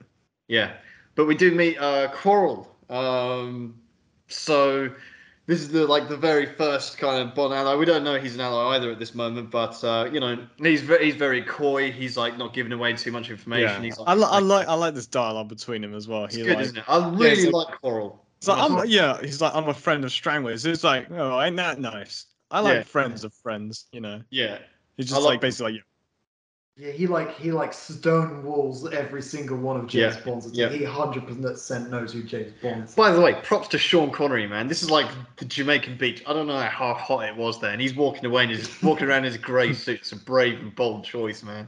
yeah, It's, of course, chilling, man. He dresses like I do, you know, like you know, just shorts and a t-shirt, you know. yeah. He's gonna like represent like he's gonna be the uh, enforcer of I don't know Empire wherever he goes. Yeah, he's not like making any efforts to blend in, is he? Yeah, but uh, yeah, exactly. Um. So anyway, so he has a chat with Quarrel. Uh, Quarrel just you know sort of excuses himself, and Bond follows him to the bar, and he goes, "Oh well, look who it is." You know, the, the yeah, guy my friend who gets- gets the dresses dresses mixed up. Yeah. Um, some good banter there. Um, it, it ends up oh, we have the owner of the bar, Pussfeller. Yeah, Like kind of is name meant to. Well, it's meant to mean that he uh he uh wrestled with an octopus or something, and then in the film they changed it to an alligator. Yeah, yeah. In the film, an alligator, but in the book, an octopus. So Yeah. the film, his name makes no sense. But actually, you know, I was picked up on that because did you know there's actually no alligators in Jamaica, so he couldn't wrestle with them. And even if you do wrestle with, like, if you try to wrestle with them, it'd be very hard to like actually wrestle in traditional sense with an alligator because not only is it obviously really strong, like when they bite you or get hold of your limb, what they almost always do is like immediately twist in like the water or whatever to try and rip off the uh, thing that you have. Like, so you got to roll with them if that scenario ever happens to you. But I thought that was quite interesting. Yeah, Like, Good watch know. more, take notes. yeah, yeah. I was just gonna say. um. So anyway, so Quarrel uh, leads him into the back, and he's, he's like, "After you, you know, they're, they're just like the trust, you know, there's like absolute. they're just like both waiting for fights to break out, basically, Yeah. which which is what happens. So uh, you know, um, Quarrel backs out the shank, you know, he's like there, he's like, you know, and then Bond is like, Bond's like, yeah, whatever, and then he Pussfeller comes from behind him, tries to like restrain him, but then Bond just you know, like destroys them, man. He kicks the knife out of his hand, flips them over, you know, and they're both like on their backsides, you know. Um, and but and I was kind of like, this actually got me a little bit because I, I was I was kind of you know I was investing myself in the story a bit, and I was like, you know, I was like, oh wow, he fucking destroyed them, you know. And it's like almost to a level where it's embarrassing for them. and then he backs out with his gun, you know, and then and you think, wow, Bond man, nothing can touch him. And then bang, he like he walks into another gun. You're like, oh, okay, that Yeah. that kind of almost got me. Yesterday. I was like, oh wow, you know, it's like Yeah, it's good, isn't it? keeps keeps the suspense going a little bit. Yep. And it turns out to be Felix Leiter. So uh, a man we gone to become very familiar with over the following decades. Um, what I like is Bond. Uh, you know, he asks him where his suit is. Uh, suit's from Savile Row, which is you Yeah, know, which is actually where Sean Connery got his uh, suits from. And well, the funny it's, it's the the most fashionable street in the world, Yeah. arguably. So. and, and yeah, the funny thing is actually um, when they were getting the um, suits for this, like like just to guarantee they'd they'd be just you know perfect for like they'd still look good after being in a fight and so on. Um, the guy like was like to Sean Connery like look you go to sleep in this suit and you'll wake up and it'll still look great and sh- to much to Sean Connery's surprise it actually did. That's amazing. Mm. Um, so then, uh, okay, so so then you know he makes a joke. "Oh, I hope uh, Pussfeller can cook better than he fights. You know, Yeah. which presumably he does. Um, yeah, so we cut to, and there's like very sort of Jamaican vibes here. So there's a party going on in this bar, and uh, the you know the three of them are having a chat. Yeah, Uh, there's one. It, it- when the camera does pan, though, you see one guy's proper enjoying himself. I don't know. If Yeah, it's- he's He's- he's, on he's the on yeah something, he's yeah. on something for sure, man. He, yeah, but good for him. And um, and then uh, you know while they're having a chat, um, uh, there's the flash photo, pho- photo is taken, and they go and ap- Quarrel goes and apprehends the photographer who we get to meet now, and um, It's quite funny. they Like, interrogate her. Yeah, it's quite funny, like to think if that was done in like modern days, she'd just take like a phone with the flash on. yeah, of that course, Yeah. just go off. sign of the times. Um, man, there's a bit where she gets this. Always like, oh, it grossed me out when I was a kid, man. She gets like a stone or a rock or something. yeah, that's like, the thing. I I for the longest time didn't know what it was. That's a flash bulb. It's part of the camera. Oh, I right. didn't know that. Like, yeah, it, it was I never it like. some weird rock thing which is knife somehow. Yeah, I thought it was a bit Yeah. jewelry or something. It could only what it could only be used once, so I assume that's why she just had them on her. So Oh, okay, interesting. Oh, yeah, but Quarrel doesn't isn't phased, man. He's just like yeah, he doesn't flinch. He doesn't he? Yeah, Yeah. like he doesn't care, man. Um, he just peeled some some of his skin off. He's just like, yeah, whatever. Yeah, she, he's like, yeah, you want me to break her arm then? And he's like, nah, next time, you know, whatever. Yeah, he's like second time nothing's come out, give her her arm back. So Yeah. like her, she failed to get a picture of him again for Yeah. the second time. So uh, Yeah, you know, she the gets first- off pretty light. He does Yeah, the- destroy yeah. Because the first time, yeah, she's like, oh, I only got your hat at the airport when he had his. Oh yeah, she yeah, Yeah. she gives it. She gives him some as well. I, I like that. You know, she's like, yeah, not- yeah. He, not yeah, where Sean Connery had his Doctor Gordon moment, you know, where he, he's like lights up the room, but then he has his hat over his Yeah. face. Yeah, man.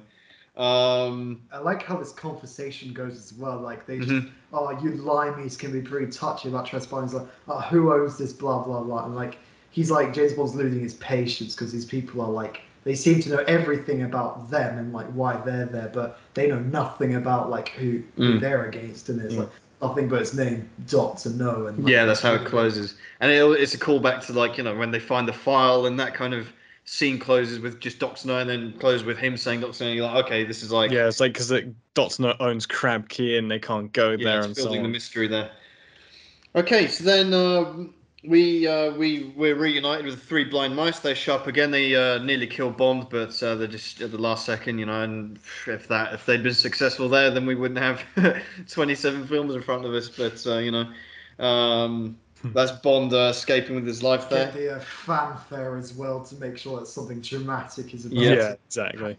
He goes and meets Dent, um, who then, you know, bricks it. He, you know, he pulls out the receipt and he's like, you know, get, you know, has a quick chat with him, and then he goes over, and then Dent goes over to Doctor No. He goes to visit him, not in person, but just to, you know, Still in broad daylight. Yeah, in this Oh, in this scene behind me, as you can see, Yeah. there's there's Professor Dent.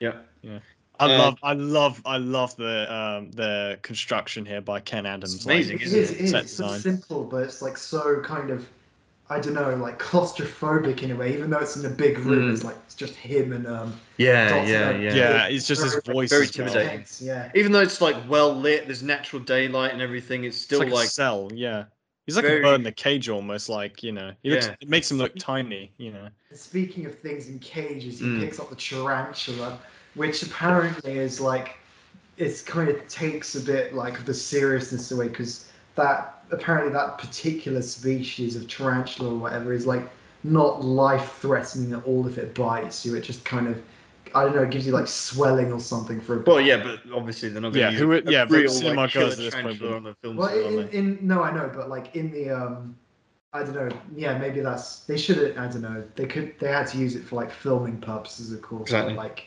Yeah, I don't know. I mean, I mean, think about this. Kid. I did Imagine, the job, man. yeah. imagine you're a British movie moviegoer, man. The biggest thing you ever seen is like you know, like your Daddy Longlegs in the corner of your room, and then like you see this that thing, fish man. Like, comes out from like the Yeah, that depths. that just like yeah, I think traumatized all of us, man. Like your Yeah, exactly. arachnophobia kicks in when you oh mate. yeah, think terrifying. you know, Sean Connery also had like severe arachnophobia as well for this. So Sorry.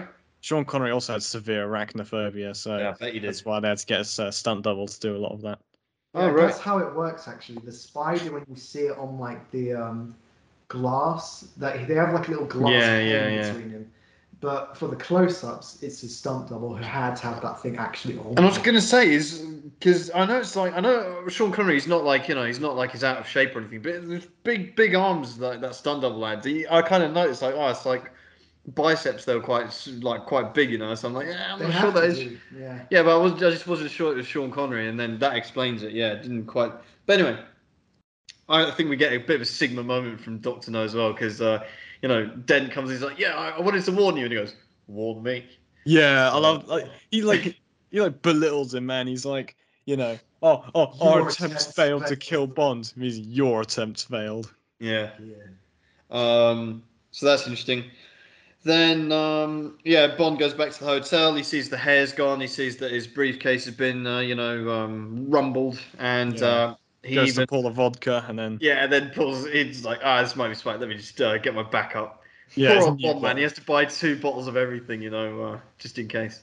Hmm. Um, anyway, so then he goes to have a kip, and then uh, the spiders. This is the worst murder weapon ever, ever. By the way, just like what, what's Doctor No trying to do? He's like setting Dent up to fail, man. Like you know, like just do, oh yeah, just uh, put the spider in his room, and hopefully he won't just crawl up into the corner or down a drain or something, man. He's gonna. Yeah, call. He like he leaves it under the covers and everything though. Like the spider's probably not going to go anywhere. I, I'm not sure if it's warm and like cozy for it. It's not. I don't. I, I don't know. It is I think they were just capitalizing on like general like English ignorance. Like if they see something that's like threatening looking, that's just gonna. It's like oh no, yeah, he's screwed if that thing bites him basically. Mm. But, Yeah. still, I think you know for a for this scene, uh, especially when we uh, we were younger, I just think it still works pretty well. Oh does, yeah, yeah. it's so The tense, music man. as Well, well. And you see Sean Connery, he's like sweating, you know, and everything. He's like, you Yeah. know. He sells it's, it, you it's know. very convincing. Um, but then it's kind of like a little bit spoiled, man, by like the music and like the synchronized with him hitting the thing. And it's like, ah, it's just, I don't know, I just don't like it. I know it's like 60s, but still. I don't. I thought At it was- least though, at least they, it's not the only time they use that music. They use it later on, so I'm like, okay, I kind of. Yeah. Or, al- Also, I, I respect. Is it? Did he use his like the his the hit the butt of his gun, or did he like have a hammer next to his bed or something? He just I think it keeps was there, you know. Oh, like- I thought it was a slipper maybe or something. Maybe something like that. Um, but he he it His wasn't fist. Yeah, no.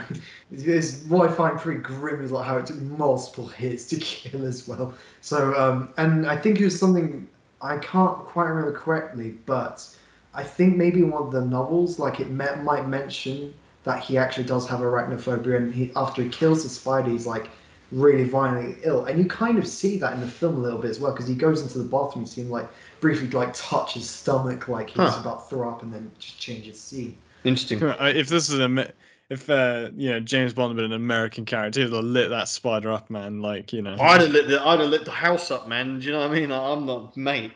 No you way, see man. I- Just shoot him to death. It was already on him, so like crawling up. Yeah. Mate.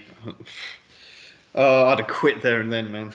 Anyway, um, so then uh, he goes uh, over to the government house again, and he catches the secretary eavesdropping, which is, you know, quite so bait, man. She's like there, and, then- Yeah, exactly. He's It's like like, kneeling down. and tries to like like- deny it as well. yeah, I was, I was just looking for these files, and he's like, of course, you know. Yeah. Um, and he goes, picks her up as well. He's like, "Yeah, let's let's meet her." And she's like, "Oh, what do I do?" And a strange man asks me. He's like, "Yeah, you should say yes." it's like, okay. Yeah, yeah, Sean Connery, you know, dating tips, you know. Yeah, man. He's like, yeah, but you know, he's so full of swagger and confidence. You know, it's like you can't say no to him, really, can you? um. Anyway, then uh, we go we go meet them back on the on the beach. They're checking out the boat, uh, Quarrel's boat, and they're trying to work out again detective work. They've got a Geiger counter there, and they're trying to look where the rocks were, and it's like oh radioactive. So they kind of you know put two and two together with Dent because Dent said the samples weren't radioactive when Bond went there. So that's a cool bit of detective work once again. And then they start talking about a dragon. Yeah. Hmm. So Yeah, the That's dragon on Crab Key. yeah. So um I think it's like it really adds to um I don't know the intimidation Doctor No tries to put up around him. Like mm, he's got people like really everywhere. He's got like people in the the sec the guy's office like looking through the files. He's got people with camera. Well, he's got people supposedly working his reports is going on. Fake chauffeurs, everything. So you can get why like they're like so terrified and like Mhm. intimidated because like if they like rat him out or something, they're going that's it for them and Mhm. whoever they have like in their lives, probably as well. So Mhm. I think Yeah, it you would could have- have the atmosphere of the villain. Mm. Yeah, you could have hotel staff on payroll. Even you know, if you go to your uh, Premier Inn, you might just get killed. Yeah, exactly. Yeah, Um, strange deployment. And while while we met, while we're on the subject with Spectre, obviously Spectre's something which goes on to you know, for better or worse, you know, return uh, further on down the line, Henry. Yeah. And uh, it's it's a it's a it's a word which means so much more now, doesn't it? Yeah, and so- um, and anyway, I think what is cool though is just because in Quantum of Solace, they you know, I, and whether you view the Daniel Craig films as a reboot or not is irrelevant because they Spectre does come on.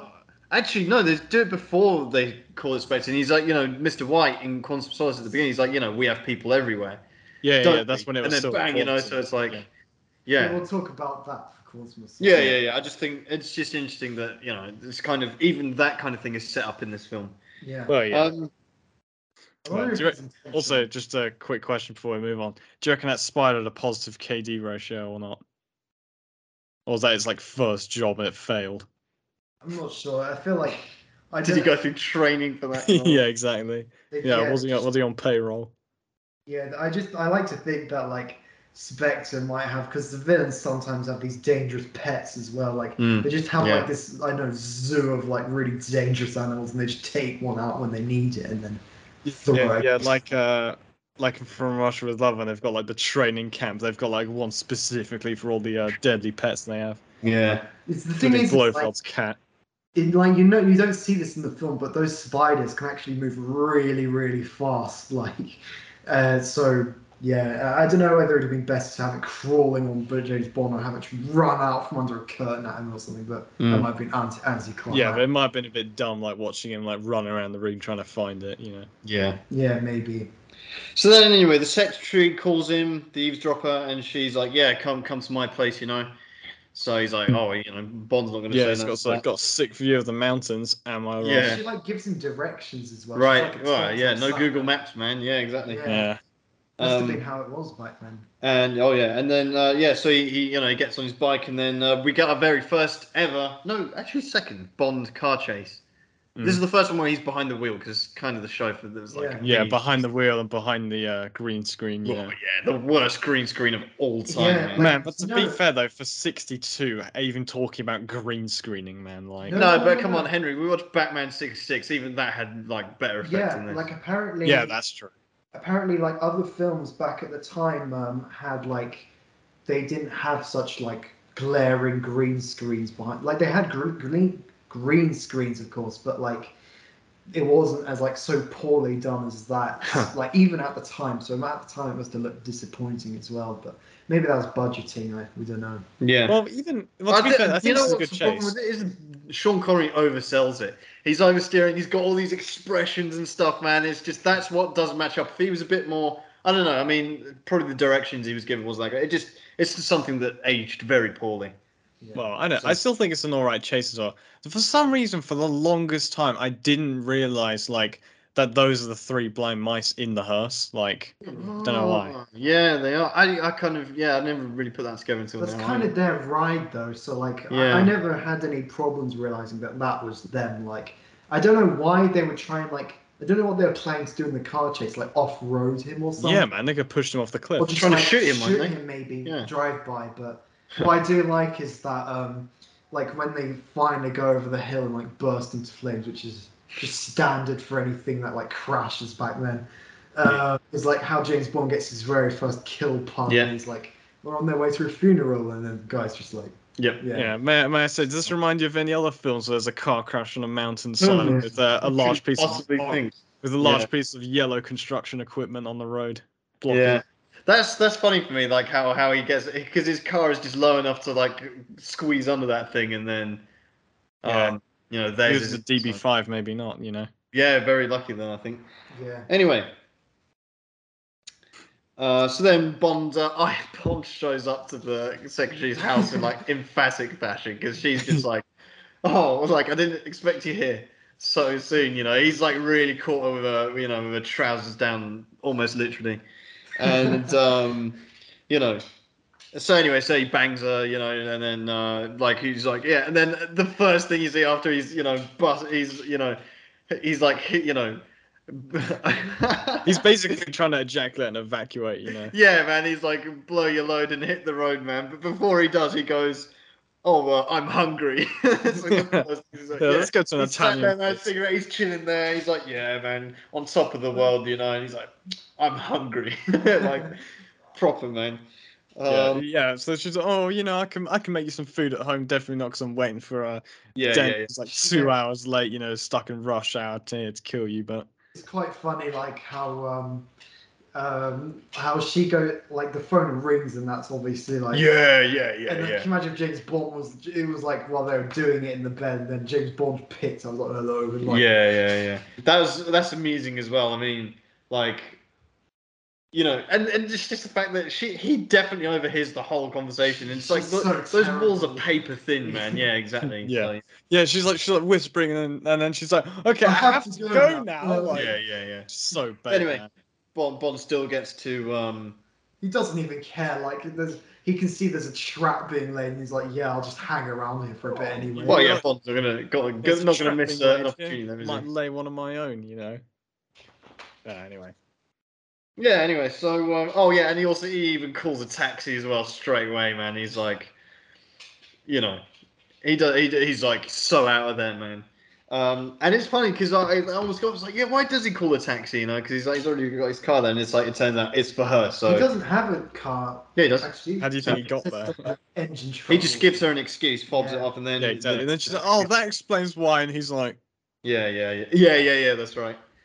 Um, and she spits him in the face, so you know. It does, "Yes, actually, that's the Yeah. uh, another interesting thing is that's the only time a woman has uh, ever like well, it's, it's basically assaulted James Bond without him responding, yeah, retaliating. Yeah, To be fair, she, he just completely had her in his net, so there was nothing else like it didn't need at all.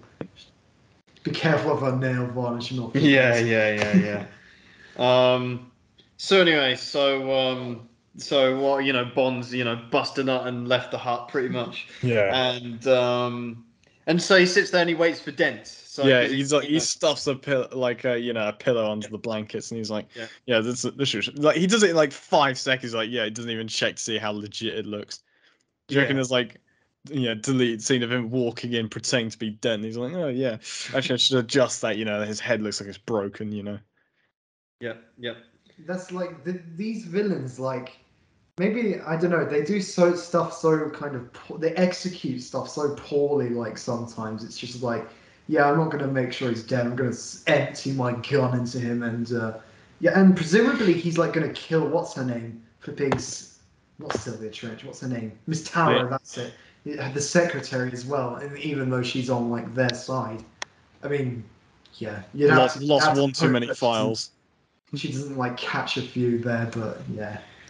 Yeah. So anyway, so he sat there uh, waiting for, and he's like, and this is this is what I really appreciated that upon this viewing. He's like playing, he's playing cards against himself with like a dummy hand. It's like this is, you know, because he wins every card game. You're like, ah, it's just a Bond thing, but actually, you know, he puts in the hours, man. You know, you got to respect that. He puts in the practice. You know, it doesn't just happen from overnight. He's like, he knows his stuff, man. And you get to see a little bit about it. That I appreciated that. Yeah, I, I like that as well. But like, this is again probably one of the best scenes in the film as well. Just like yeah, because like Yeah, yeah, Dent, yeah, Dent comes, he shoots. He's like probably like brick. He's like, oh, he's Yeah, probably Den- hatched Dent's- this. this is the thing. What you mentioned earlier is like Dent has got desperate now, and this is the thing. So this is why the the actual attempts to kill Bond become like sloppier and sloppier because Yeah, they just shaky. become more and more desperate. Yeah, yeah, because he, he was already meant to kill him with the tarantula, as per you know Doctor No's request, and then he's like, right, I got to think of something real quick. Oh, he's gonna bang my secretary. Let me uh, head up over there real quick. Yeah.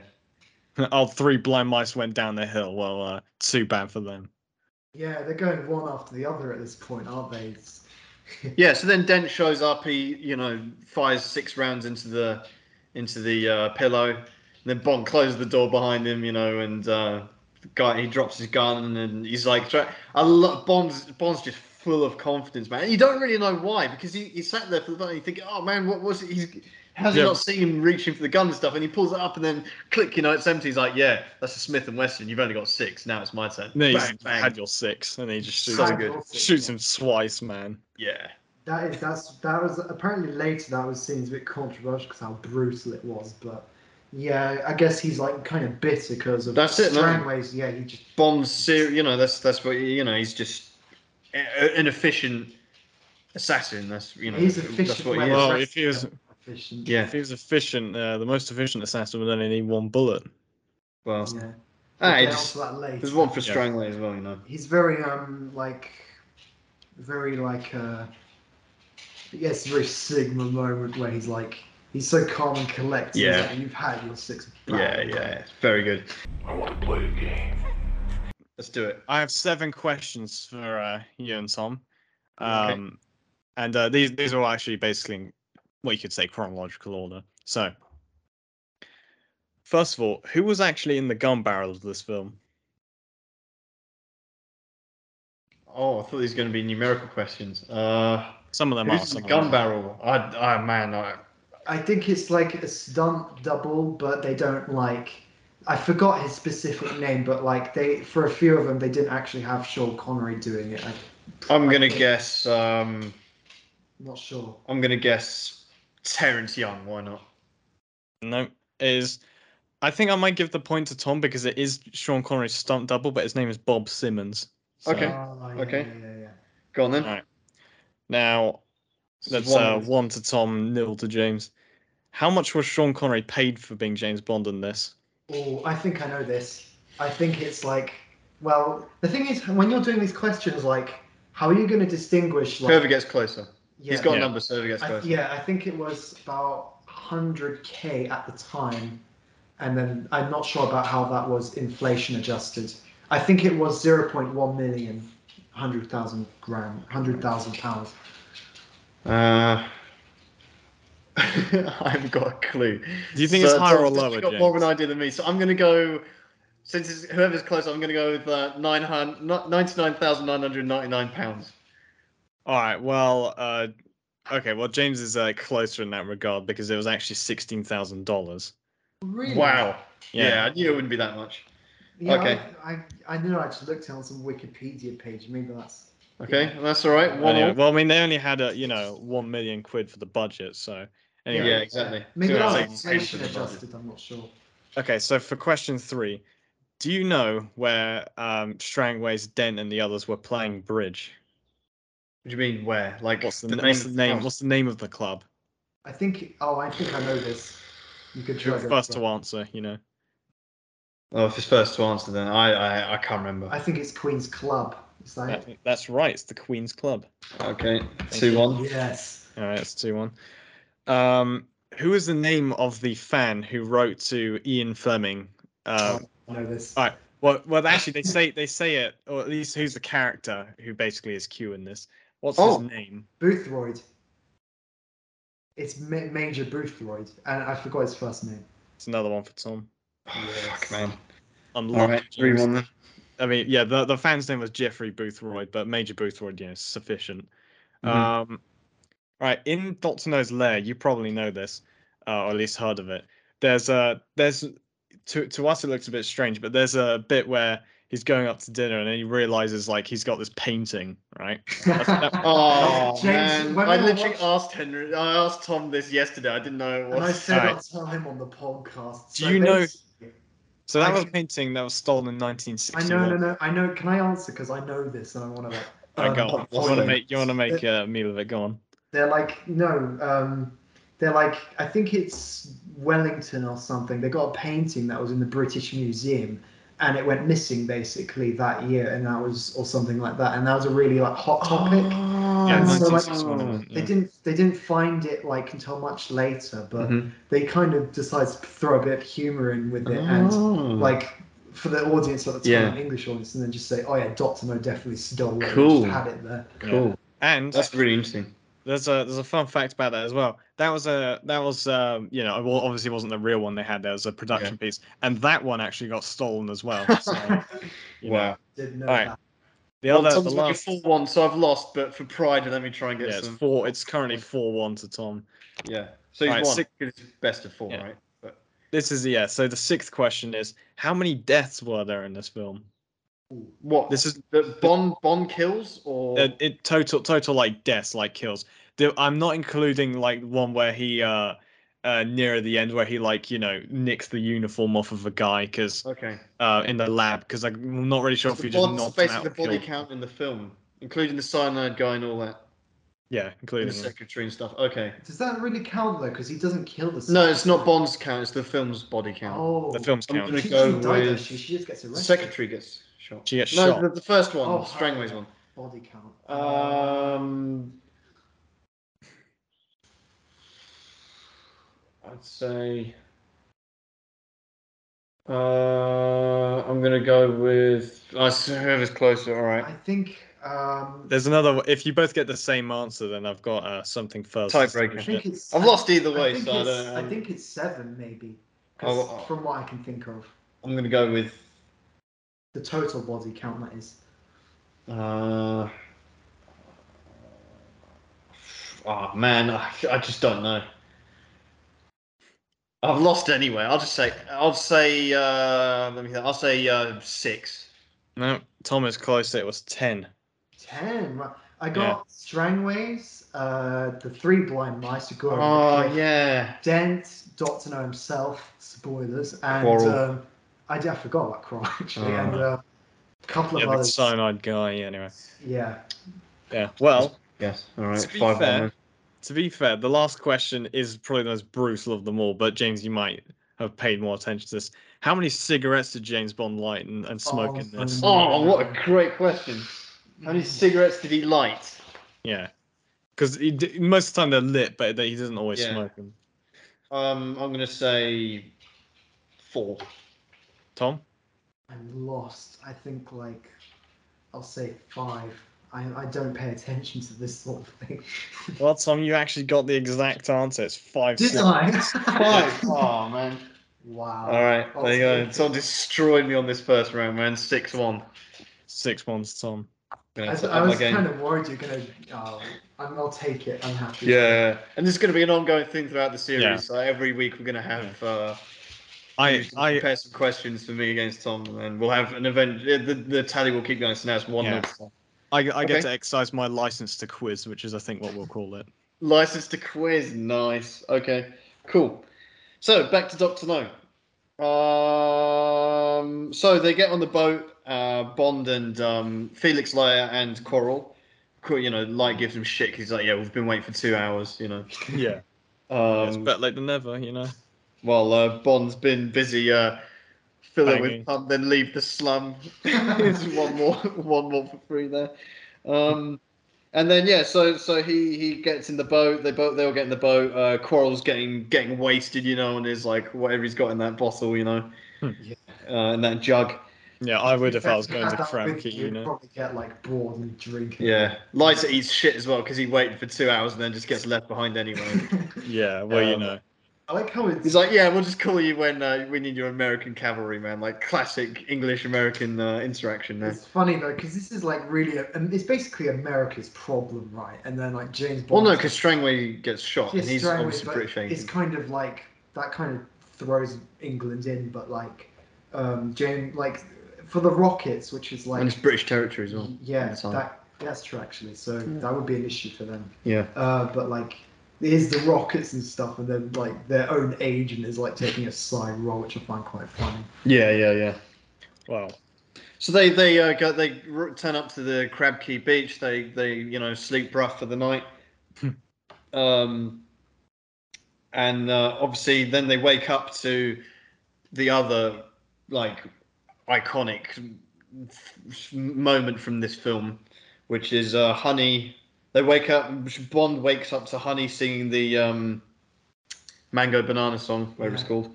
yeah, And, under the um, mango tree, and she pops out. pops out out of the sea, you know, bikini, like proper, you know, like everyone knows this this uh, moment.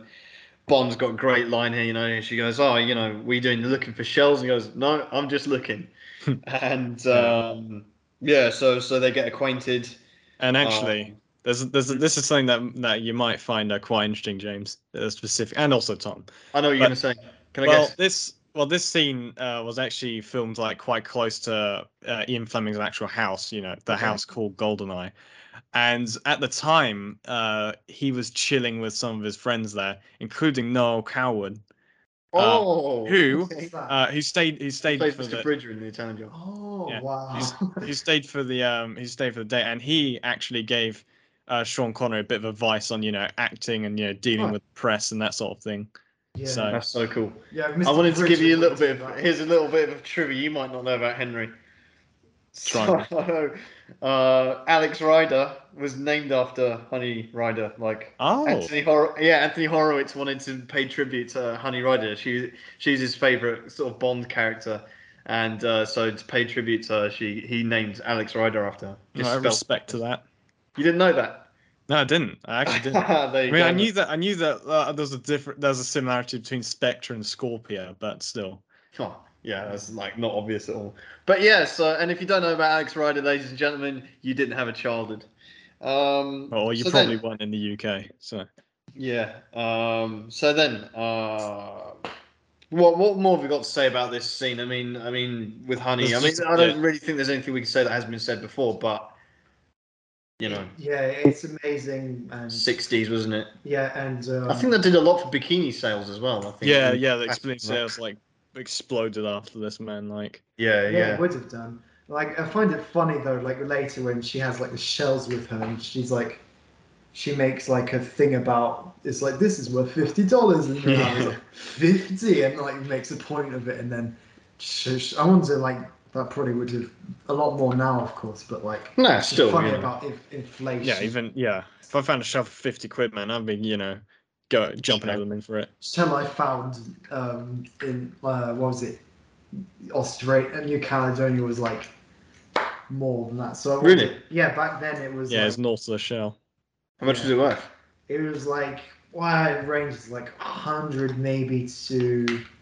I've seen ones going for like five hundred. Oh, okay. They're very. They're supposed to be very rare. Actually, I looked it up after finding it. Like, Nice. oh, what's Yeah. the most rare shell? And Have you still got it? I do. It's in the flat. Oh, okay. Nice Fair enough. Um. Anyway, so then, uh, okay, so then a gunboat shows up, and uh, you know, quarrels, Quarrel's like, yeah, let's, let's, you know, let's, let's bounce. Yeah, let's get behind like yeah, some sand. get down. And that's exactly what they do. And the, the gunboat comes along and like you know threatens them, and then shoots at them, and you know, there's all that nothing. back and forth. Yeah, and uh, There's really bad ADR. Where the Yeah, guy's exactly. like, the guy as well. Yeah, I know. This is like uh, he's like speaking to the mic. He's like, "Oh yeah, we'll be back with the dogs," and then like he he like puts the mic down and he says full speed ahead, but he's like sort the the sounds as if he's still like using the mic, which is like I don't the megaphone actually. Yeah, that's like Um, really um that's really like it's it's really well like known that that's like a really bad filming mistake. Um it's not really bad but like you anyone would notice it. But um Yeah.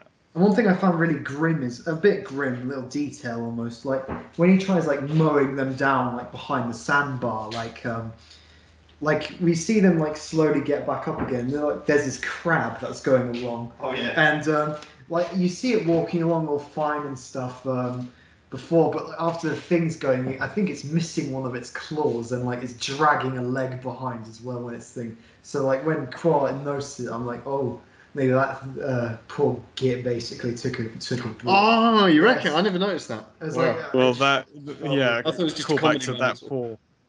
Yeah, that that that porpoise, uh, you know, it took a took a Oh, missile yeah. for us, you know. Yeah, not the first time we've seen uh, an aquatic animal uh, take take a bullet for uh, our hero. Yeah, yeah. exactly. yeah. Um, anyway, so then, uh, oh yeah, okay. So then they're, um, you know, they they this they decide to bounce. Basically, they're going to look for Yeah.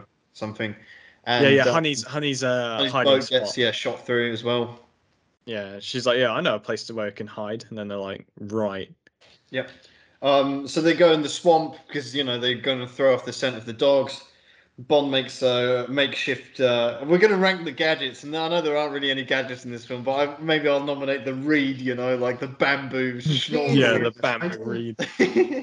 I've been on. I'm, I've been on a yeah. Like they don't have. I'm pretty sure those loads of it doesn't make sense. Like I've been on a diving course and like they use like I'm first of all I'm not sure you can actually breathe through bamboo, and like if it was, it'd have to be perfect bamboo that's not like split down the side. So Well, no, because it's like cylindrical, right? So it's like a pipe, basically, yeah, but we've we've like the bamboo like we know it'd have to be the perfect thickness to have enough for them to like breathe. through. Well, yeah. Some bamboo's really thin, and so like it would be really difficult to breathe. And nonetheless, like the way they, the way they hold it in the water to breathe out of it, they'd have to have like their faces like directly staring up at the surface because they'd have to have it like it's hard to show because I'm not on camera, but Yeah. like they'd have to be like looking directly up, and then that of course that wouldn't be very helpful for like if people were coming by and they had to look around who got close to them. And one thing that like really com- like makes weirds me out a little bit in this scene is like I looked at the subtitles um, when watching it sometimes, and it's like he's James Bond kind of makes a thing about not kicking up too much mud because then they'll know someone's there. But what I don't get is if the water's clear, they'll see it'll be really obvious that you're just kind of there, like one foot underneath it. And, Yeah, and then like they're wearing like colourful shirts. and are, they are. Yeah, now. exactly. Quarrel And even like Quarrel's, literally wearing like a red, like they easily see them. So like, if anything, it would be better to kick up mud around you so they don't see it. And the place is murky anyway, so like Mm. it's just a bit weird. Well, because they they hide under the reeds, basically, or the the overgrowth, Yeah, right? yeah. So they're they're sheltered by that Yeah. as well. But Do you reckon there was a bit of color coordination in their outfits, having red, white, and blue? You know. yeah, maybe uh, that, that didn't go unnoticed. Yeah. Um.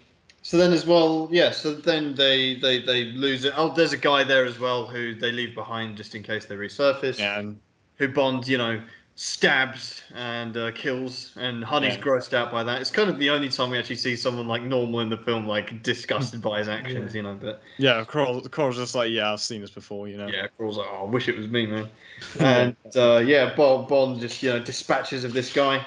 Um, then uh, you know they settle down for the night basically, and uh, Honey. So you know we get a bit of Honey's backstory now Yeah.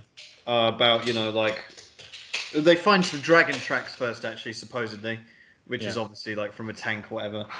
And um, yeah honey tells a story about how you know like um, her her dad you know and she's educated from the encyclopedia.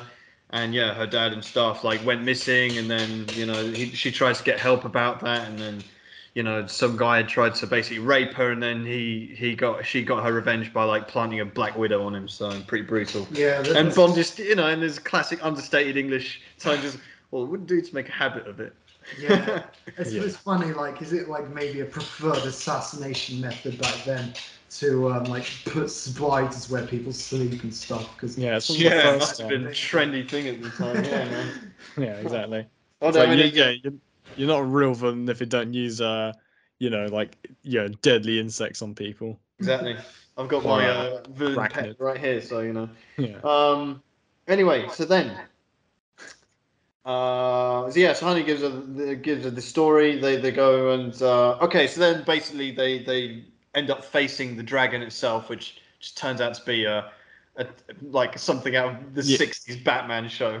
Yeah, it's like a it's a swamp buggy that they put like metal sheets on, basically. I thought it was a tank. I, I know, I know, like, but the actual vehicle they used in the in the filming was a, a swamp Oh right, okay. Yeah. Um, What's it? Was it Henry? What like? it was a it was a swamp buggy that they put metal sheeting around. oh. Um, yeah, I don't know how that could have fooled literally anyone into being a well, dragon. that's because like they there's probably like they I don't know probably shot fire from somewhere once without moving. Yeah, and it, then- it's sort of probably they only bring it out in the dark at night and, And stuff. then So. Dot know probably like, yeah, there's a dragon here, and then Yeah. uh, oh, get whoever to spread the rumor. Maybe he got the photographer who works at the newspapers. like, Yeah, maybe. yeah, yeah. maybe you know. What, what do you reckon they had like um. Uh, don't do you reckon Doctor No has like a like a, a live camera feed from it, just like seeing it barbecue people or something? Yeah. maybe. Um. We So then. goodbye to Quarrel. Yeah, unfortunately, Rip Quarrel, Quarrel, yeah, man. he bites it, man. He's our sacrificial lamb of the film. He gets toasted, literally, um, which is which is a shame. Yeah. Unfortunately, and this ends up happening with a lot of Bond allies who bite the dust. You know, he doesn't really care that much. I mean, Yeah. he doesn't. It's just like it's over, and it's like okay, he's dead. Now. Yeah, He's- I mean, that's a shame as well. really oh no, actually no, he does he does mention Quarrel again later, where he's like, you know, I want to find out. Yeah, you know, I want to get revenge on the person who kills. Yeah, Frank that's true. Quarrel. That's true. Yeah, it's a shame. Yeah, Quarrel, Quarrel, I really liked him as a character in this film. Yeah, he was the MVP here, man. And Goes what out I think is interesting as well is because this is back in the day in the '60s, and obviously, you know, with like representation, diversity, and stuff, it wasn't where it was now. And I think, correct me if I'm wrong, but I think Bond was quite at the forefront in terms of, you know, being being this kind of, you know, this scale of a film and this kind of, you know, uh, uh, the start of big franchise. I think Bond's been, all usually over the decades, been very good at, you know, representing and having that sort of diversity, and that begins. Quarrel's kind of the very start of that. Now, Quarrel does end up receiving some pretty, you know, like you know when Bond tells him to Yeah. fetch his shoes and stuff. There's Yeah. a, that's a little bit Oh, uh, that hasn't aged well, let's say. Um, but at the same time, you know, it's it's quite pioneering in a sense that he was, you know, Bond's ally at the beginning, and he's like, you know, sort of set the trend. Yeah, in- I, I don't think if you asked the actor, like, um, you know, if he would not do it, you know, again, he probably would. So Yeah, I mean, obviously it was it was the times back then, but still, it's just it's one of those things. We watch it now and we're like, oh, okay, that that didn't that Hmm. doesn't really sound very good. But um, I mean, to be fair though, it, when I did, you know, Amer- uh, when I was looking at American history, some of their films they put out at the same time, and it's like, there you go. Yeah, and you know you've got racist, a pretty, you know Quarrel plays quite not you know not like a headline, but he's still like a prominent role in the film, and he's, He's like, like Bond, a Bond all- buddy, you know. He's like all their ground knowledge and stuff. That's right. area. Yeah, because he even like you know they say, oh well, okay, we don't, we'll just get directions. He's like, no, the directions are my, this my Yeah, my senses, you know, instincts, and all that. Yeah, instincts. Like it's really um, uh, I like how they pl- play tribute, pay tribute to him later with like Mm, Quarrel mhm, Junior. Like yeah. that's like really first first class treatment compared to a lot of other allies who just get killed off and yeah, that's it. yeah. So it's not yeah, bittersweet kind of. Yeah, yeah, yeah. So, so Quarrel, you know, fondly in our memories, I think there is, you know, memorable performance for sure. Fortunately, he bites the dust at this moment. And then we get like where Bond starts getting quite sci-fi, I think, for you know, like 60s sci-fi. Yeah. All the same. Um, you know, these guys jump out of the tank with like hazmat suits, and you know they take down Bond, you know, and, and Honey as well. Um, so you know they, they they get frog marched into the tank effectively. They uh, show up in Doctor No's base now. They're like underground, whatever. They get decontaminated. They go through the shower. So, um, you know, that's that that, that happens. yeah, that's Um, chilling. And then yeah, yeah. So so that so they're like put through this pretty like, I guess humiliating process. You know, whatever. So like to but to get you know decontaminated basically. Um, and they you know they're being measured with Geiger, Geiger counters and stuff. Hmm. And Yeah, then they they, get to go through to their, their hotel room, well, basically. well, even before that, there's like a really horrific moment where the one door shuts on them. They're sort of in an airlock zone, which looks like a cave, and it looks like really kind of Yeah, they've been left there to. yeah, yeah, exactly. Um, The- um, I will say, like these James Bond films, like back in the day, and other films, Mhm. there's like a trope of like checking behind you, and then like if you don't look, the door just gets locked or whatever, and then uh, like I don't know, that just kind of shook me when I was little. mhm, Just yeah, be aware of that. but luckily the other hatch opens and uh, some very nice people greet him. They offer him the cigarettes, as you mentioned earlier, Henry. yeah, three different Like that. Kinds. yeah, I, I, like I. I wonder like how these people like ended up in that job as like Hmm. they're just like villain hideout, what hospitality stuff. Yeah, receptionist. Um, so anyway, so then uh, you know they get shown where their rooms are, separate rooms, of course. Yeah. The thing is Uh, that I find as well, what were they going to do if Quarrel was alive, or if, if or if Honey Yeah. Ryder had been killed or something? Yeah, I Like- think Honey Ryder didn't need. To, they, I don't. I don't know why they brought her along, man. Like you know, I mean, o- obviously for the sake of the film and like. Well, she couldn't. Well, they didn't. Have, her boat was like you know shot. So Yeah, but for the rest of no, no, no. I'm talking about Doctor No's men. They had no interest. Oh, in yeah. that. It's because she's like a witness, and like maybe Doctor No will decide whether to like get rid of her or not. Yeah, maybe. maybe he's running human experiments with radiation or something like. Well, you we'll get onto Yeah. that later. He's finding he's finding the person to like you know get like a hand replacements from you know. Yeah. Yeah. Hand transplant. Yeah.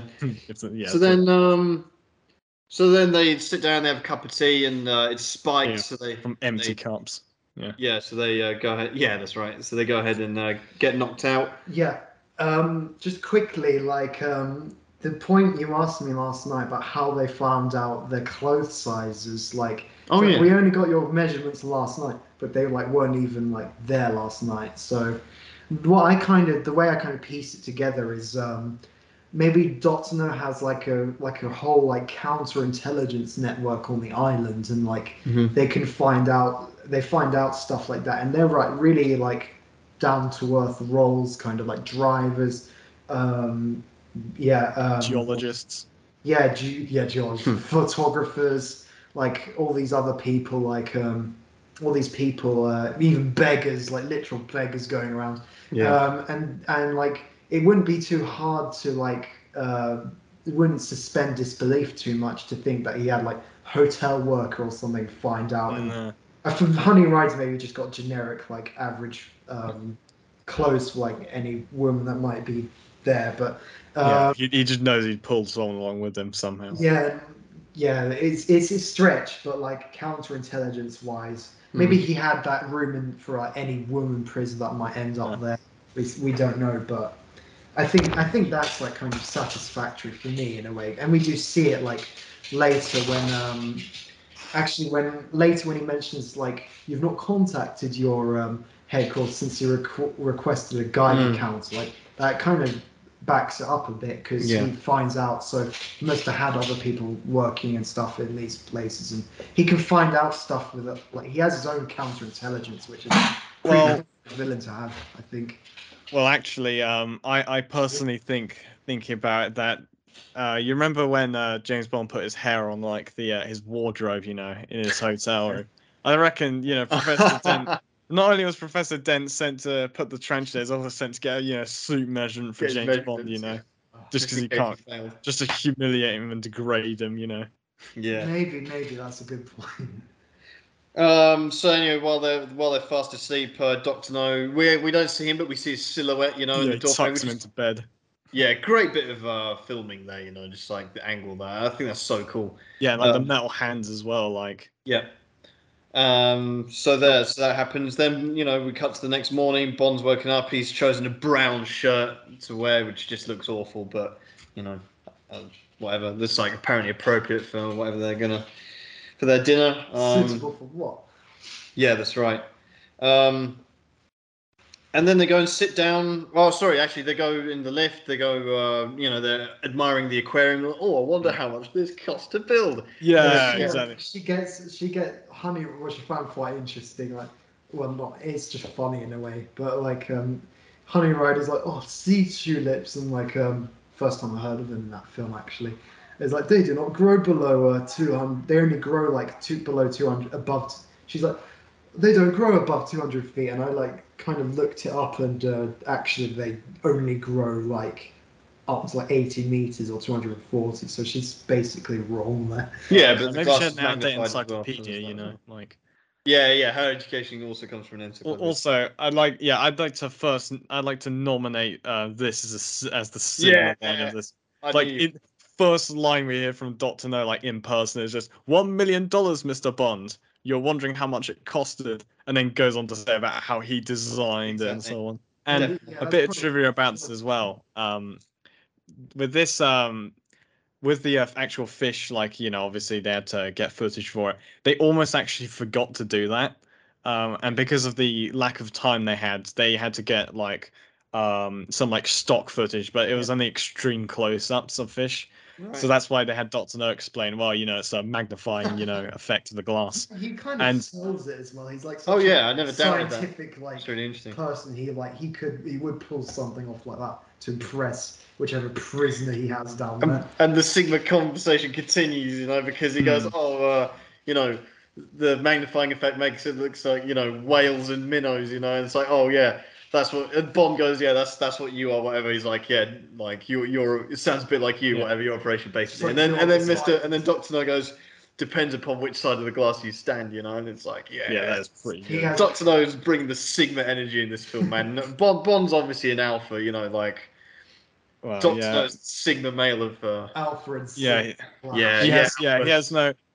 Yeah, to be fair, a lot of a lot of um, you know, Bond villains they have you know like uh, women or hench women, you know. Yeah, he he just doesn't associate at all, and he, uh, yeah, as well. Also, I like to respect Doctor No is like proper dripped out for this as well, man. Now respect his outfit, you know, he's like pure.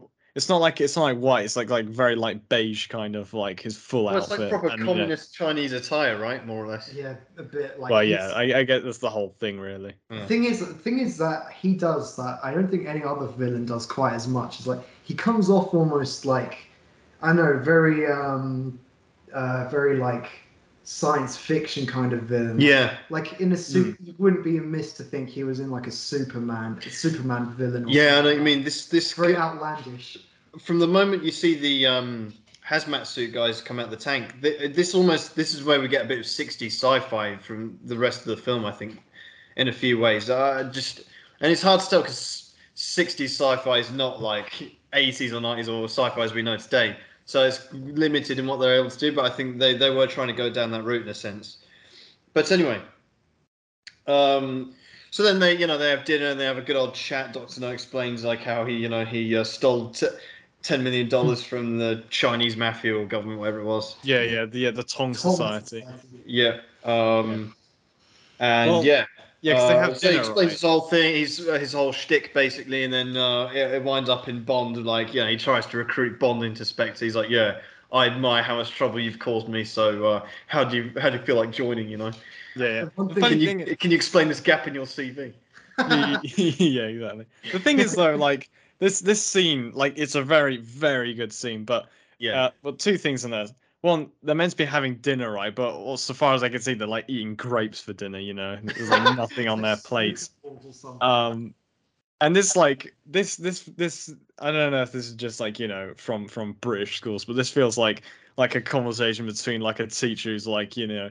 And, and, a, and a kid who's just trying to like wind them up, basically. Yeah, like, for yeah. real. Like, James yeah, Bond's, like, Bond, being, Bond like- keeps like poking, like you know, trying to get a reaction out of him. And Doctor No doesn't care, man. He's like, he's proper like poker face the whole time, man. And he's just, Yeah, he Yeah. like he like I I mean most of the time this probably wouldn't work, but he does like uh Joseph Wiseman does make this work. He's literally like he doesn't like move at all basically. He doesn't Mm. break his stare or anything. Expression Like, is pretty completely much, yeah. during the whole thing. He like it's like he's almost he's like in a scientist role. He's like analyzing. yeah, James yeah, yeah, man. exactly. One thing that I yeah something Bond that- can't shake him at all. yeah one thing that I like is um just the idea maybe like uh, if James Bond had agreed theoretically to join Spectre, Mm. like he was going to be like their Red Grant or something. Mm. Yeah, that would have been interesting.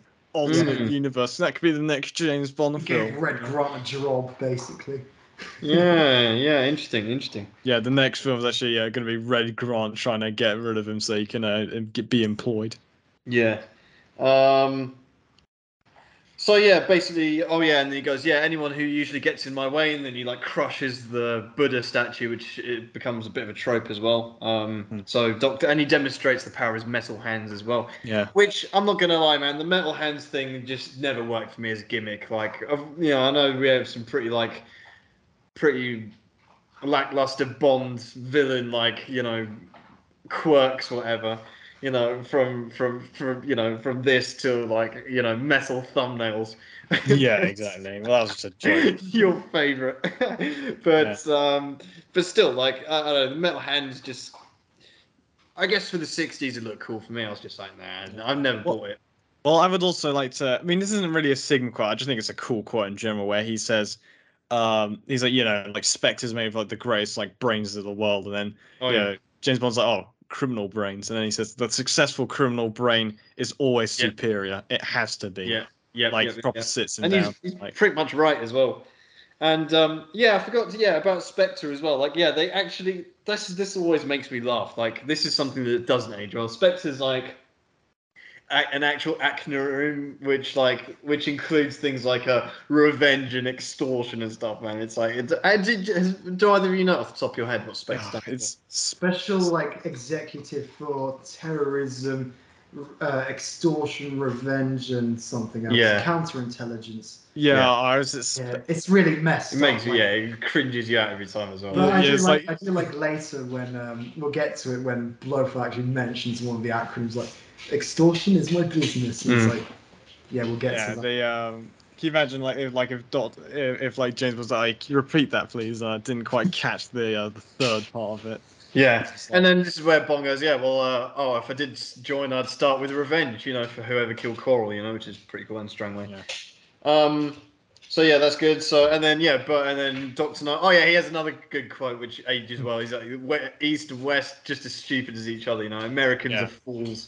You know, like poking fun at Americans happens a lot. Yeah, and also the East as well at the same time. He's just in it. He's just in it for his own grind set, you Exactly. know. This is why this is why Doctor No is the sigma male of Doctor No.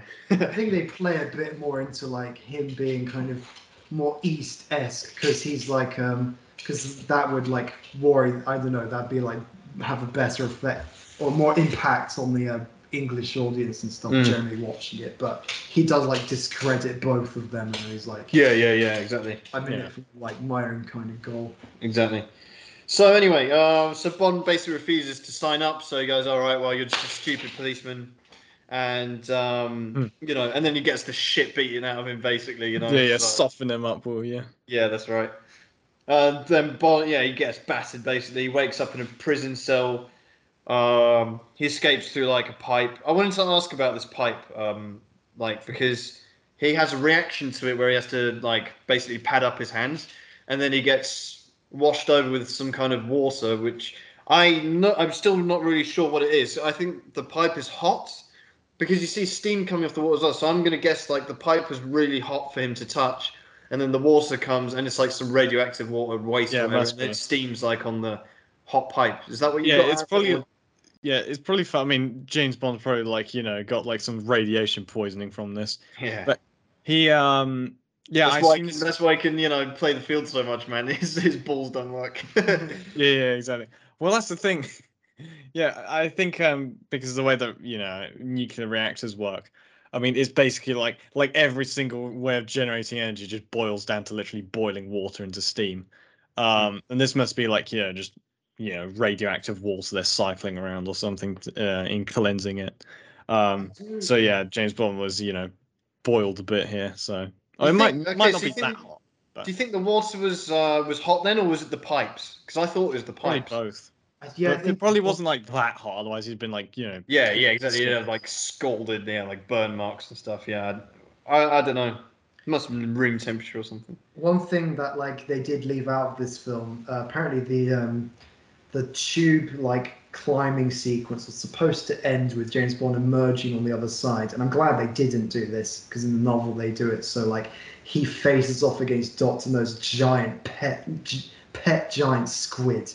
Wow. And, yeah, that would have been so impossible to film back then. Like the way they did it differently, in, like Twenty Thousand Leagues Under the Sea, but that's because it was Yeah, set I was thinking the same thing. Yeah, Yeah, same. 'cause- yeah, the original they had like some sort of obstacle course that Doctor No made for him, like Takeshi's Castle or something. Something, yeah, it Oh, was yeah. a bit like that, but I remember the giant squid he was supposed to, and that would have like completely taken disbelief. Yeah, definitely. when Yeah, Yeah. it would have destroyed the budget too. You know. Yeah. So then, um, yeah, so Bond, uh, he basically. Uh, by the way, this is like an interesting thing about Bond, you know, because we always, you know, we picture Bond as looking, you know, clean and proper all the time. Yeah, He- it's like Battered, man. You know, he's got like blood ripped shirt, his hair's everywhere, he's sweating. I think he's barefoot, or you know, he's like really like he's, you know, yeah, not in like good condition, which is like it's, you know, and that's part You'd of expect that. part of yeah, Yeah. it's part of being a hero as well. Yeah, exactly. You kind of like got to see them down as well as you know up all the time. yeah. Um, he just he just takes out the uh, technician Chang. That's right. Yeah, he puts on the hazmat suit. He's trying to blend in, trying to fit in very unsuccessfully. Yeah, it's like yeah, Um, when you when you lie on your CV and you've just got like you've somehow ends up in the like nuclear reactor chamber or whatever. Yeah, yeah, that's right. It's like Um, Homer Simpson in there, man. Yeah, literally, basically. And you wonder, you know, with, with Bond. Now, I'm just it's, this has just occurred to me. You know, what if he just because his his whole plan was just to sabotage the um, you know, to cause an accident basically, so the whole thing, you know. Yeah, what if, yeah, what if he He could have just He could have saved himself a, a beating there just by going, yeah, right, yeah, I'll sign up for Spectre, and then go and sabotage it. You know? Yeah. You know, Yeah. Well, well, you know, yeah. Well, maybe he'd have had to make him go through like several like training forms Yeah, or something to waste his time. there's bureaucracy for like pro- processing his CV or and Yeah, but he would have probably take- stayed the night and he'd then have taken yeah. like some yeah. Spectre Well- training islands and stuff like that, and then Mm. the rockets would have been ruined. or I'm not sure. Maybe, maybe. Well, Well, anyway, before, well, before well, I mean, what do you actually think of like the set design? Because this is you know Ken Adams's work, just like you know this one, uh, which Yeah. is my background. Like that is this is a very very like I don't know. I think it's a pretty uh iconic um well, is, like- basically Bond's layer. You know. It is like it's very um the thing is you could see like they had budget constraints with it, but you still get to see some of the like Ken Adams touch to it. Like it looks very futuristic in a way, like parts of it. I'm not sure like like there's plenty others who could describe it much better, but that's kind of the feeling I get from it is good for what it for I think for the time, yeah, for the Yeah. time it must Yeah. have looked like stunning. But I, Yeah, they had a hundred k's worth of medical and scientific equipment donated basically to help them with it. So Oh, that's I, I mean, if I think about, I mean, obviously, you know, nowadays it's not impressive at all. So I, I think I'm a little bit spoiled by, you know, like Blade Runner, etc. Hmm. But like, I think about other fellows, fellow films in the '60s that were sci-fi and kind of tried to achieve something. Think about the Batcave, for example, in the '60s Batman. I think that looks a lot more impressive than this, and as well, mm, The thing is, there's so many more scenes to take place in the Batcave. They kind of had to put more budget into it. But this True. is like just one scene. I think they do kind pretty well with well enough for what with what they had. Like Yeah. it doesn't like it doesn't look terrible by today's standard, but it's No, it doesn't. Well, no, no, that's that's true. But I think, uh, and, and then in the '60s, well, I'm trying to think of another '60s sci-fi film. Obviously, 2001: Space Odyssey, Hmm. and that is like you know that set the standard for sci-fi even to this day in in a lot of ways. So. Uh, well, I guess it was, you know, it's not something memorable for me to be honest. You know, it's the sort of thing you have to point out for me to notice. I, I, otherwise, I'm just like, meh. the thing is though that I, that I find amusing about this is that um, James Bond is very lucky to be. He knocked out the guy who also happens to work on like the most important "do not touch this lever" thing. You know, like reactor. Intermediate warning, yeah. Yeah, Really. yeah. Imagine because like like Doctor No's doing like you know basically a head count check of like oh yeah is this good? Is this working? Is this working? And he gets down to the one who James Bond is in pretends to be and he's like "Ch-" and he's like standing behind him with like you know like a lemon with some papers and he's like Chang what are you doing man? Like get up there. And he's just like yeah. he like yeah just drops his head like oh then just like Yeah, yeah, yeah, yeah. One yeah. thing that kind of like um, surprises me a bit is like all these people are like in a different section for stuff they're supposed to control, and you see the camera going past and Mhm. Doc's nose, like doing a head count. Um, uh, like it's like James Bond's meant to be in his section, but like later he just like invites himself. Yeah, yeah, yeah. Maybe Doc's Well, you know. looking at whatever he's doing on in the control panel, but like and doesn't notice, but.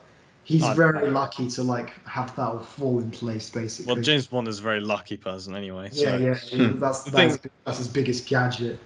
The thing as well, you've got like the live, basically the live feed on four different televisions each with like varying blurriness, which I never got. Um, of like of like the uh the launcher like Cape Canaveral or whatever. And I like to imagine that those screens also like you know Doc's No's gaming setup as well, like Yeah, man. where he plays Um, Pong or whatever. So yeah, so Bond goes and you know like okay, w- what can I destroy here? He sees the new, the reactor there, says all right, let's go for that danger bang. So he starts wind, turning the wheel, you know, and then he you know gets in a fist fight with the guy, knocks him over, and then Doctor No comes to like fight. And by this time the alarms been triggered. Now this is where the film just completely goes to shit because it's like the it's kind of like the because this the the um uh, the pacing of this film has been really slow. So not slow, but like you know, it's been at a certain level. Hmm. It's, you know, and then all of a sudden, all hell breaks loose, and it's like, and then it just gets really quick. The music is a bit too dramatic. I don't know, and it's just like very rushed. You get this last minute fight with Doctor No, um, which results in him, you know, like s- sliding down the metal thing, and his metal Yeah. hands can't grip on. So that's you know. Yeah, I think I think that like kind of, I mean, for what it is, I think it's still an all right fight. I mean, it, Yeah. it yeah, it's all right. Yeah, It's- and then especially like, yeah, it's pretty horrific way to go to go into boiling Yeah. like radioactive water, and then like like the Yeah. last shot of like um like uh his face before he goes down as well, like his you know he's like like he's like gone like red like a tomato man. He's like Well, isn't it So- ironic that uh, the he he lost his hands due to that, and then the last thing he loses in this thing is his hands. So yeah Yeah. exactly. Well, yeah, it's because of his hands too. So yeah, He yeah, like, like he, like yeah, he, scraping away at the pole as well. Like yeah, yeah. he like um he one thing that's like yeah I like how they kind of use his hands against him because at one point you see his like hand go to this electric thing and then um it kind of gives him a shock I guess and then he Oh has to- yeah, and then he like the thing that kind of and then obviously he like loses his grip but what kind of like is a bit weird for me is like how when he's going down there's like there's clearly like um, a one going to the side. There's a beam that goes Mm, like, yeah. horizontally that his hands were above, so that would have stopped him at least. And then like I don't know if that would have been that probably wouldn't have been enough, but like to get him out. But um, he but like they kind of edit around it, so like his hands are below as you see like another shot of him falling into Well, the it- His It's- hands it's- probably like slippery as well or something. Yeah. Yeah, he's not. He's not really gonna, you know, be going on, on climbing frames anytime soon. So Yeah, he yeah he just yeah that's how he ends up. I think it's decent enough. It does is is the pacing does change a little bit and the music just doesn't. A lot, yeah, well, man. I thought the music was I all think right in it's decent. I think it does what it's supposed to do. Well, yeah, it's Well, like this panicking. It just just feels out of place because of how the rest of the film has been.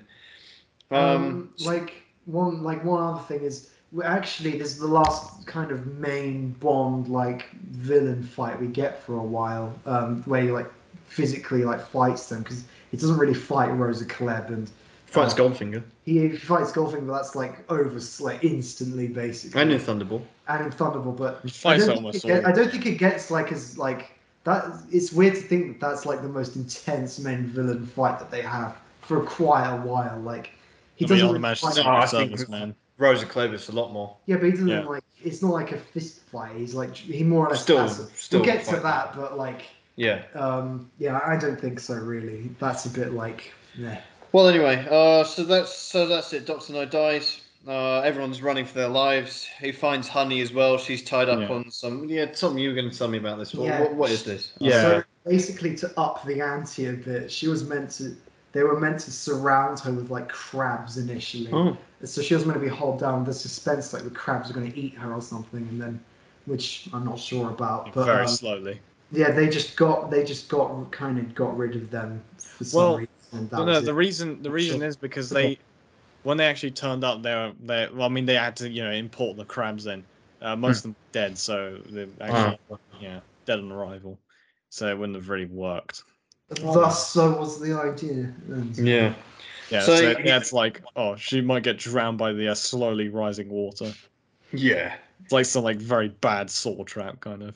yeah, it is. So then, uh, yeah, he he frees Honey. Everyone's evacuating. They find like a convenient boat to jump onto. Yeah, no, they they throw off two guys. Yeah, Yeah. go on. Yeah, make light work of that. The base blows up, so that's oh, and then we get this whole dramatic Americans like, oh no, the rocket's gonna fly off, whatever. I don't know. It's like it's all very, very rushed to the point where you like you completely Yeah. forget what the plot was happening. yeah. Um. Anyway, the base blows up. We get some explosions and stuff. Just good explosion, I think. yeah, definitely. because definitely. they actually for the for the entire like exploding part, the guy that got to do the miniatures, he only had a grand for the budget, so not bad for that. And then he ends up becoming the uh the uh, Okay. basically their main sort of like uh, I think special effects or production designer or something like that. Oh, good on him. And yeah, so then Bond and Honey they're in their boat, and then uh, you know we get the in typical fashion, man. The, the like poking fun at Americans. They just shove this like dramatic American military music in their like gunboat, like you know, with full of sailors and stuff, man. Like yeah, You're way oh, too late already. yeah. And Bond's like, oh, do you need help? you know. He, And, he uh, says I mean- earlier on, like, we'll be back in 12, and if not then it's your bit, but they've p- clearly spent like a whole day on the island, and then by the time they get, they go on the evening, they go in the evening, and then the morning, I don't know, I don't know how the time works, but I don't think it's. Yeah, it would have been over twelve hours. Well, that's yeah, right. might, there might have been like 36 or something. I'm guessing because I think he has. They have one sleep there though.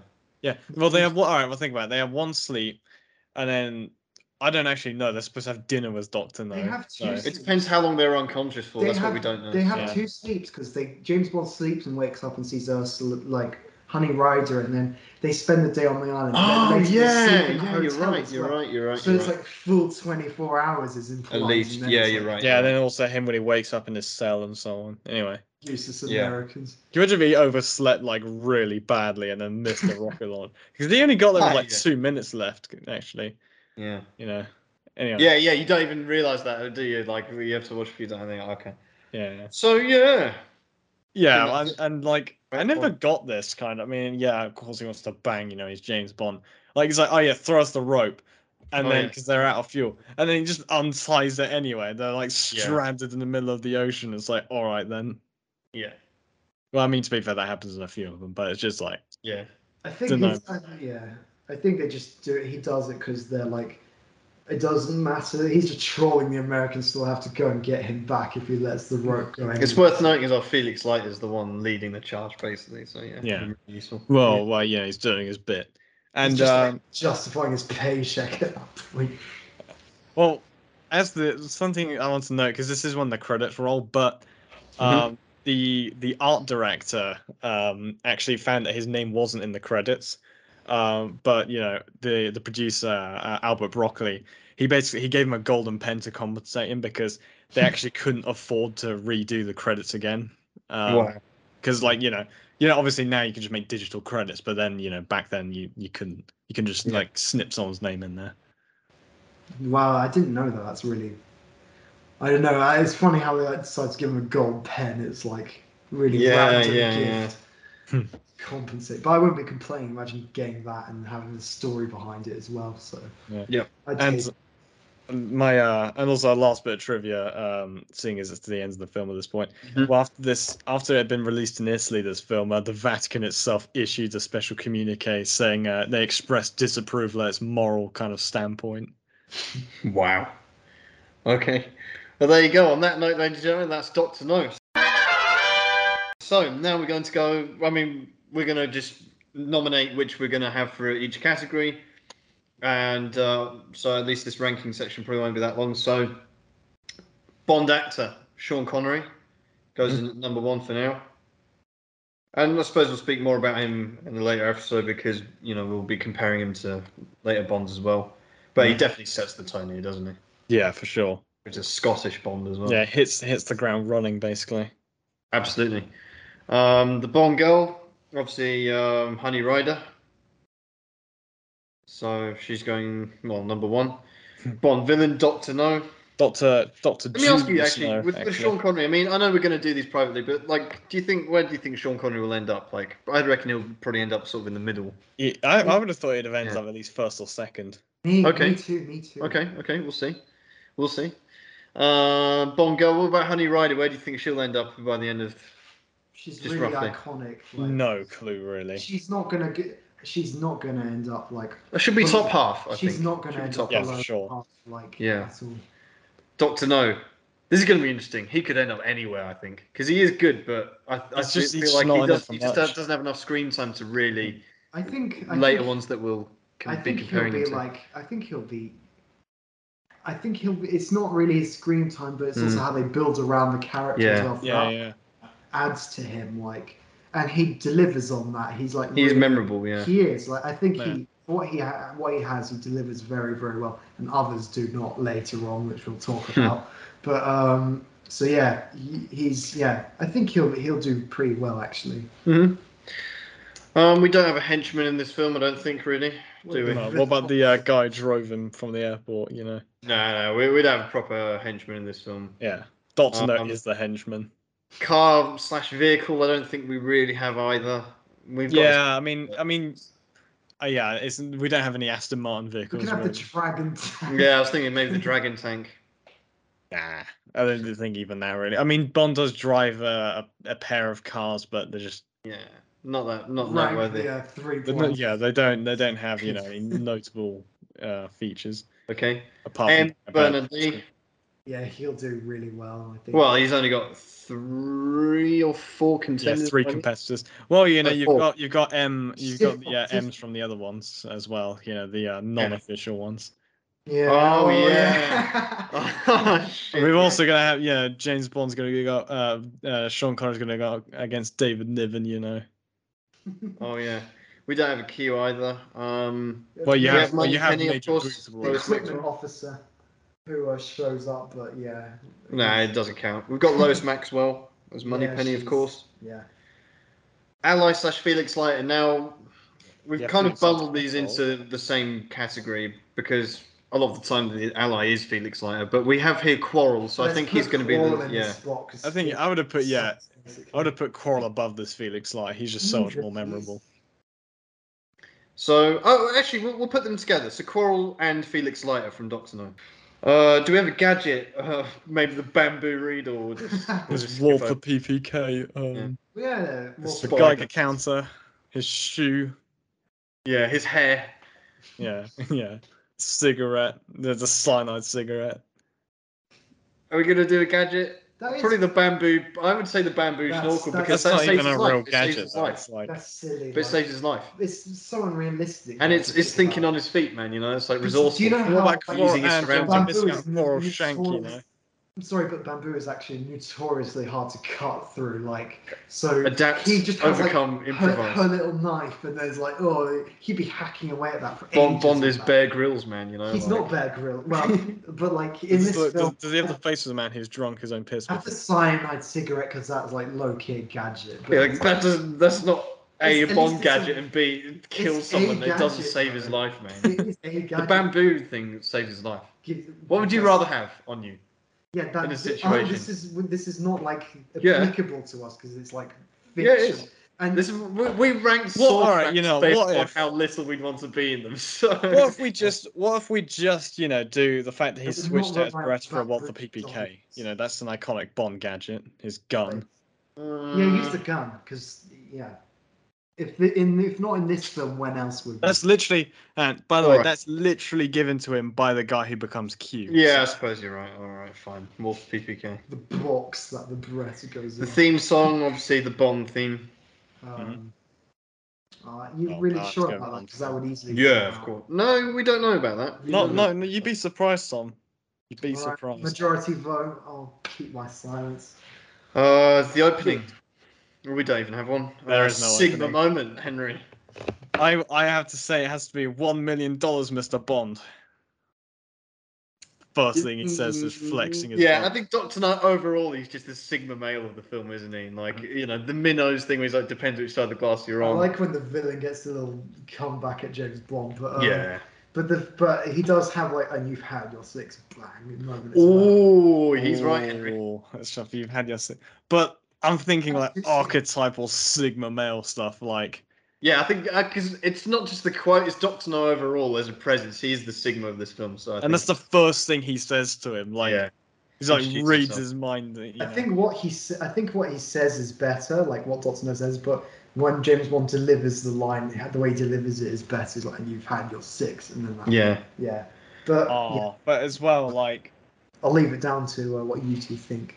Well, this actually James who, who has to settle this really because you know Tom and I are kind of set on this. Really? No, I mean it's got to be Doctor No. Has to be. All right, and put Doctor No then. Mm, I mean, and because Honourable mentions you've had but we, you know, we have to be careful when we.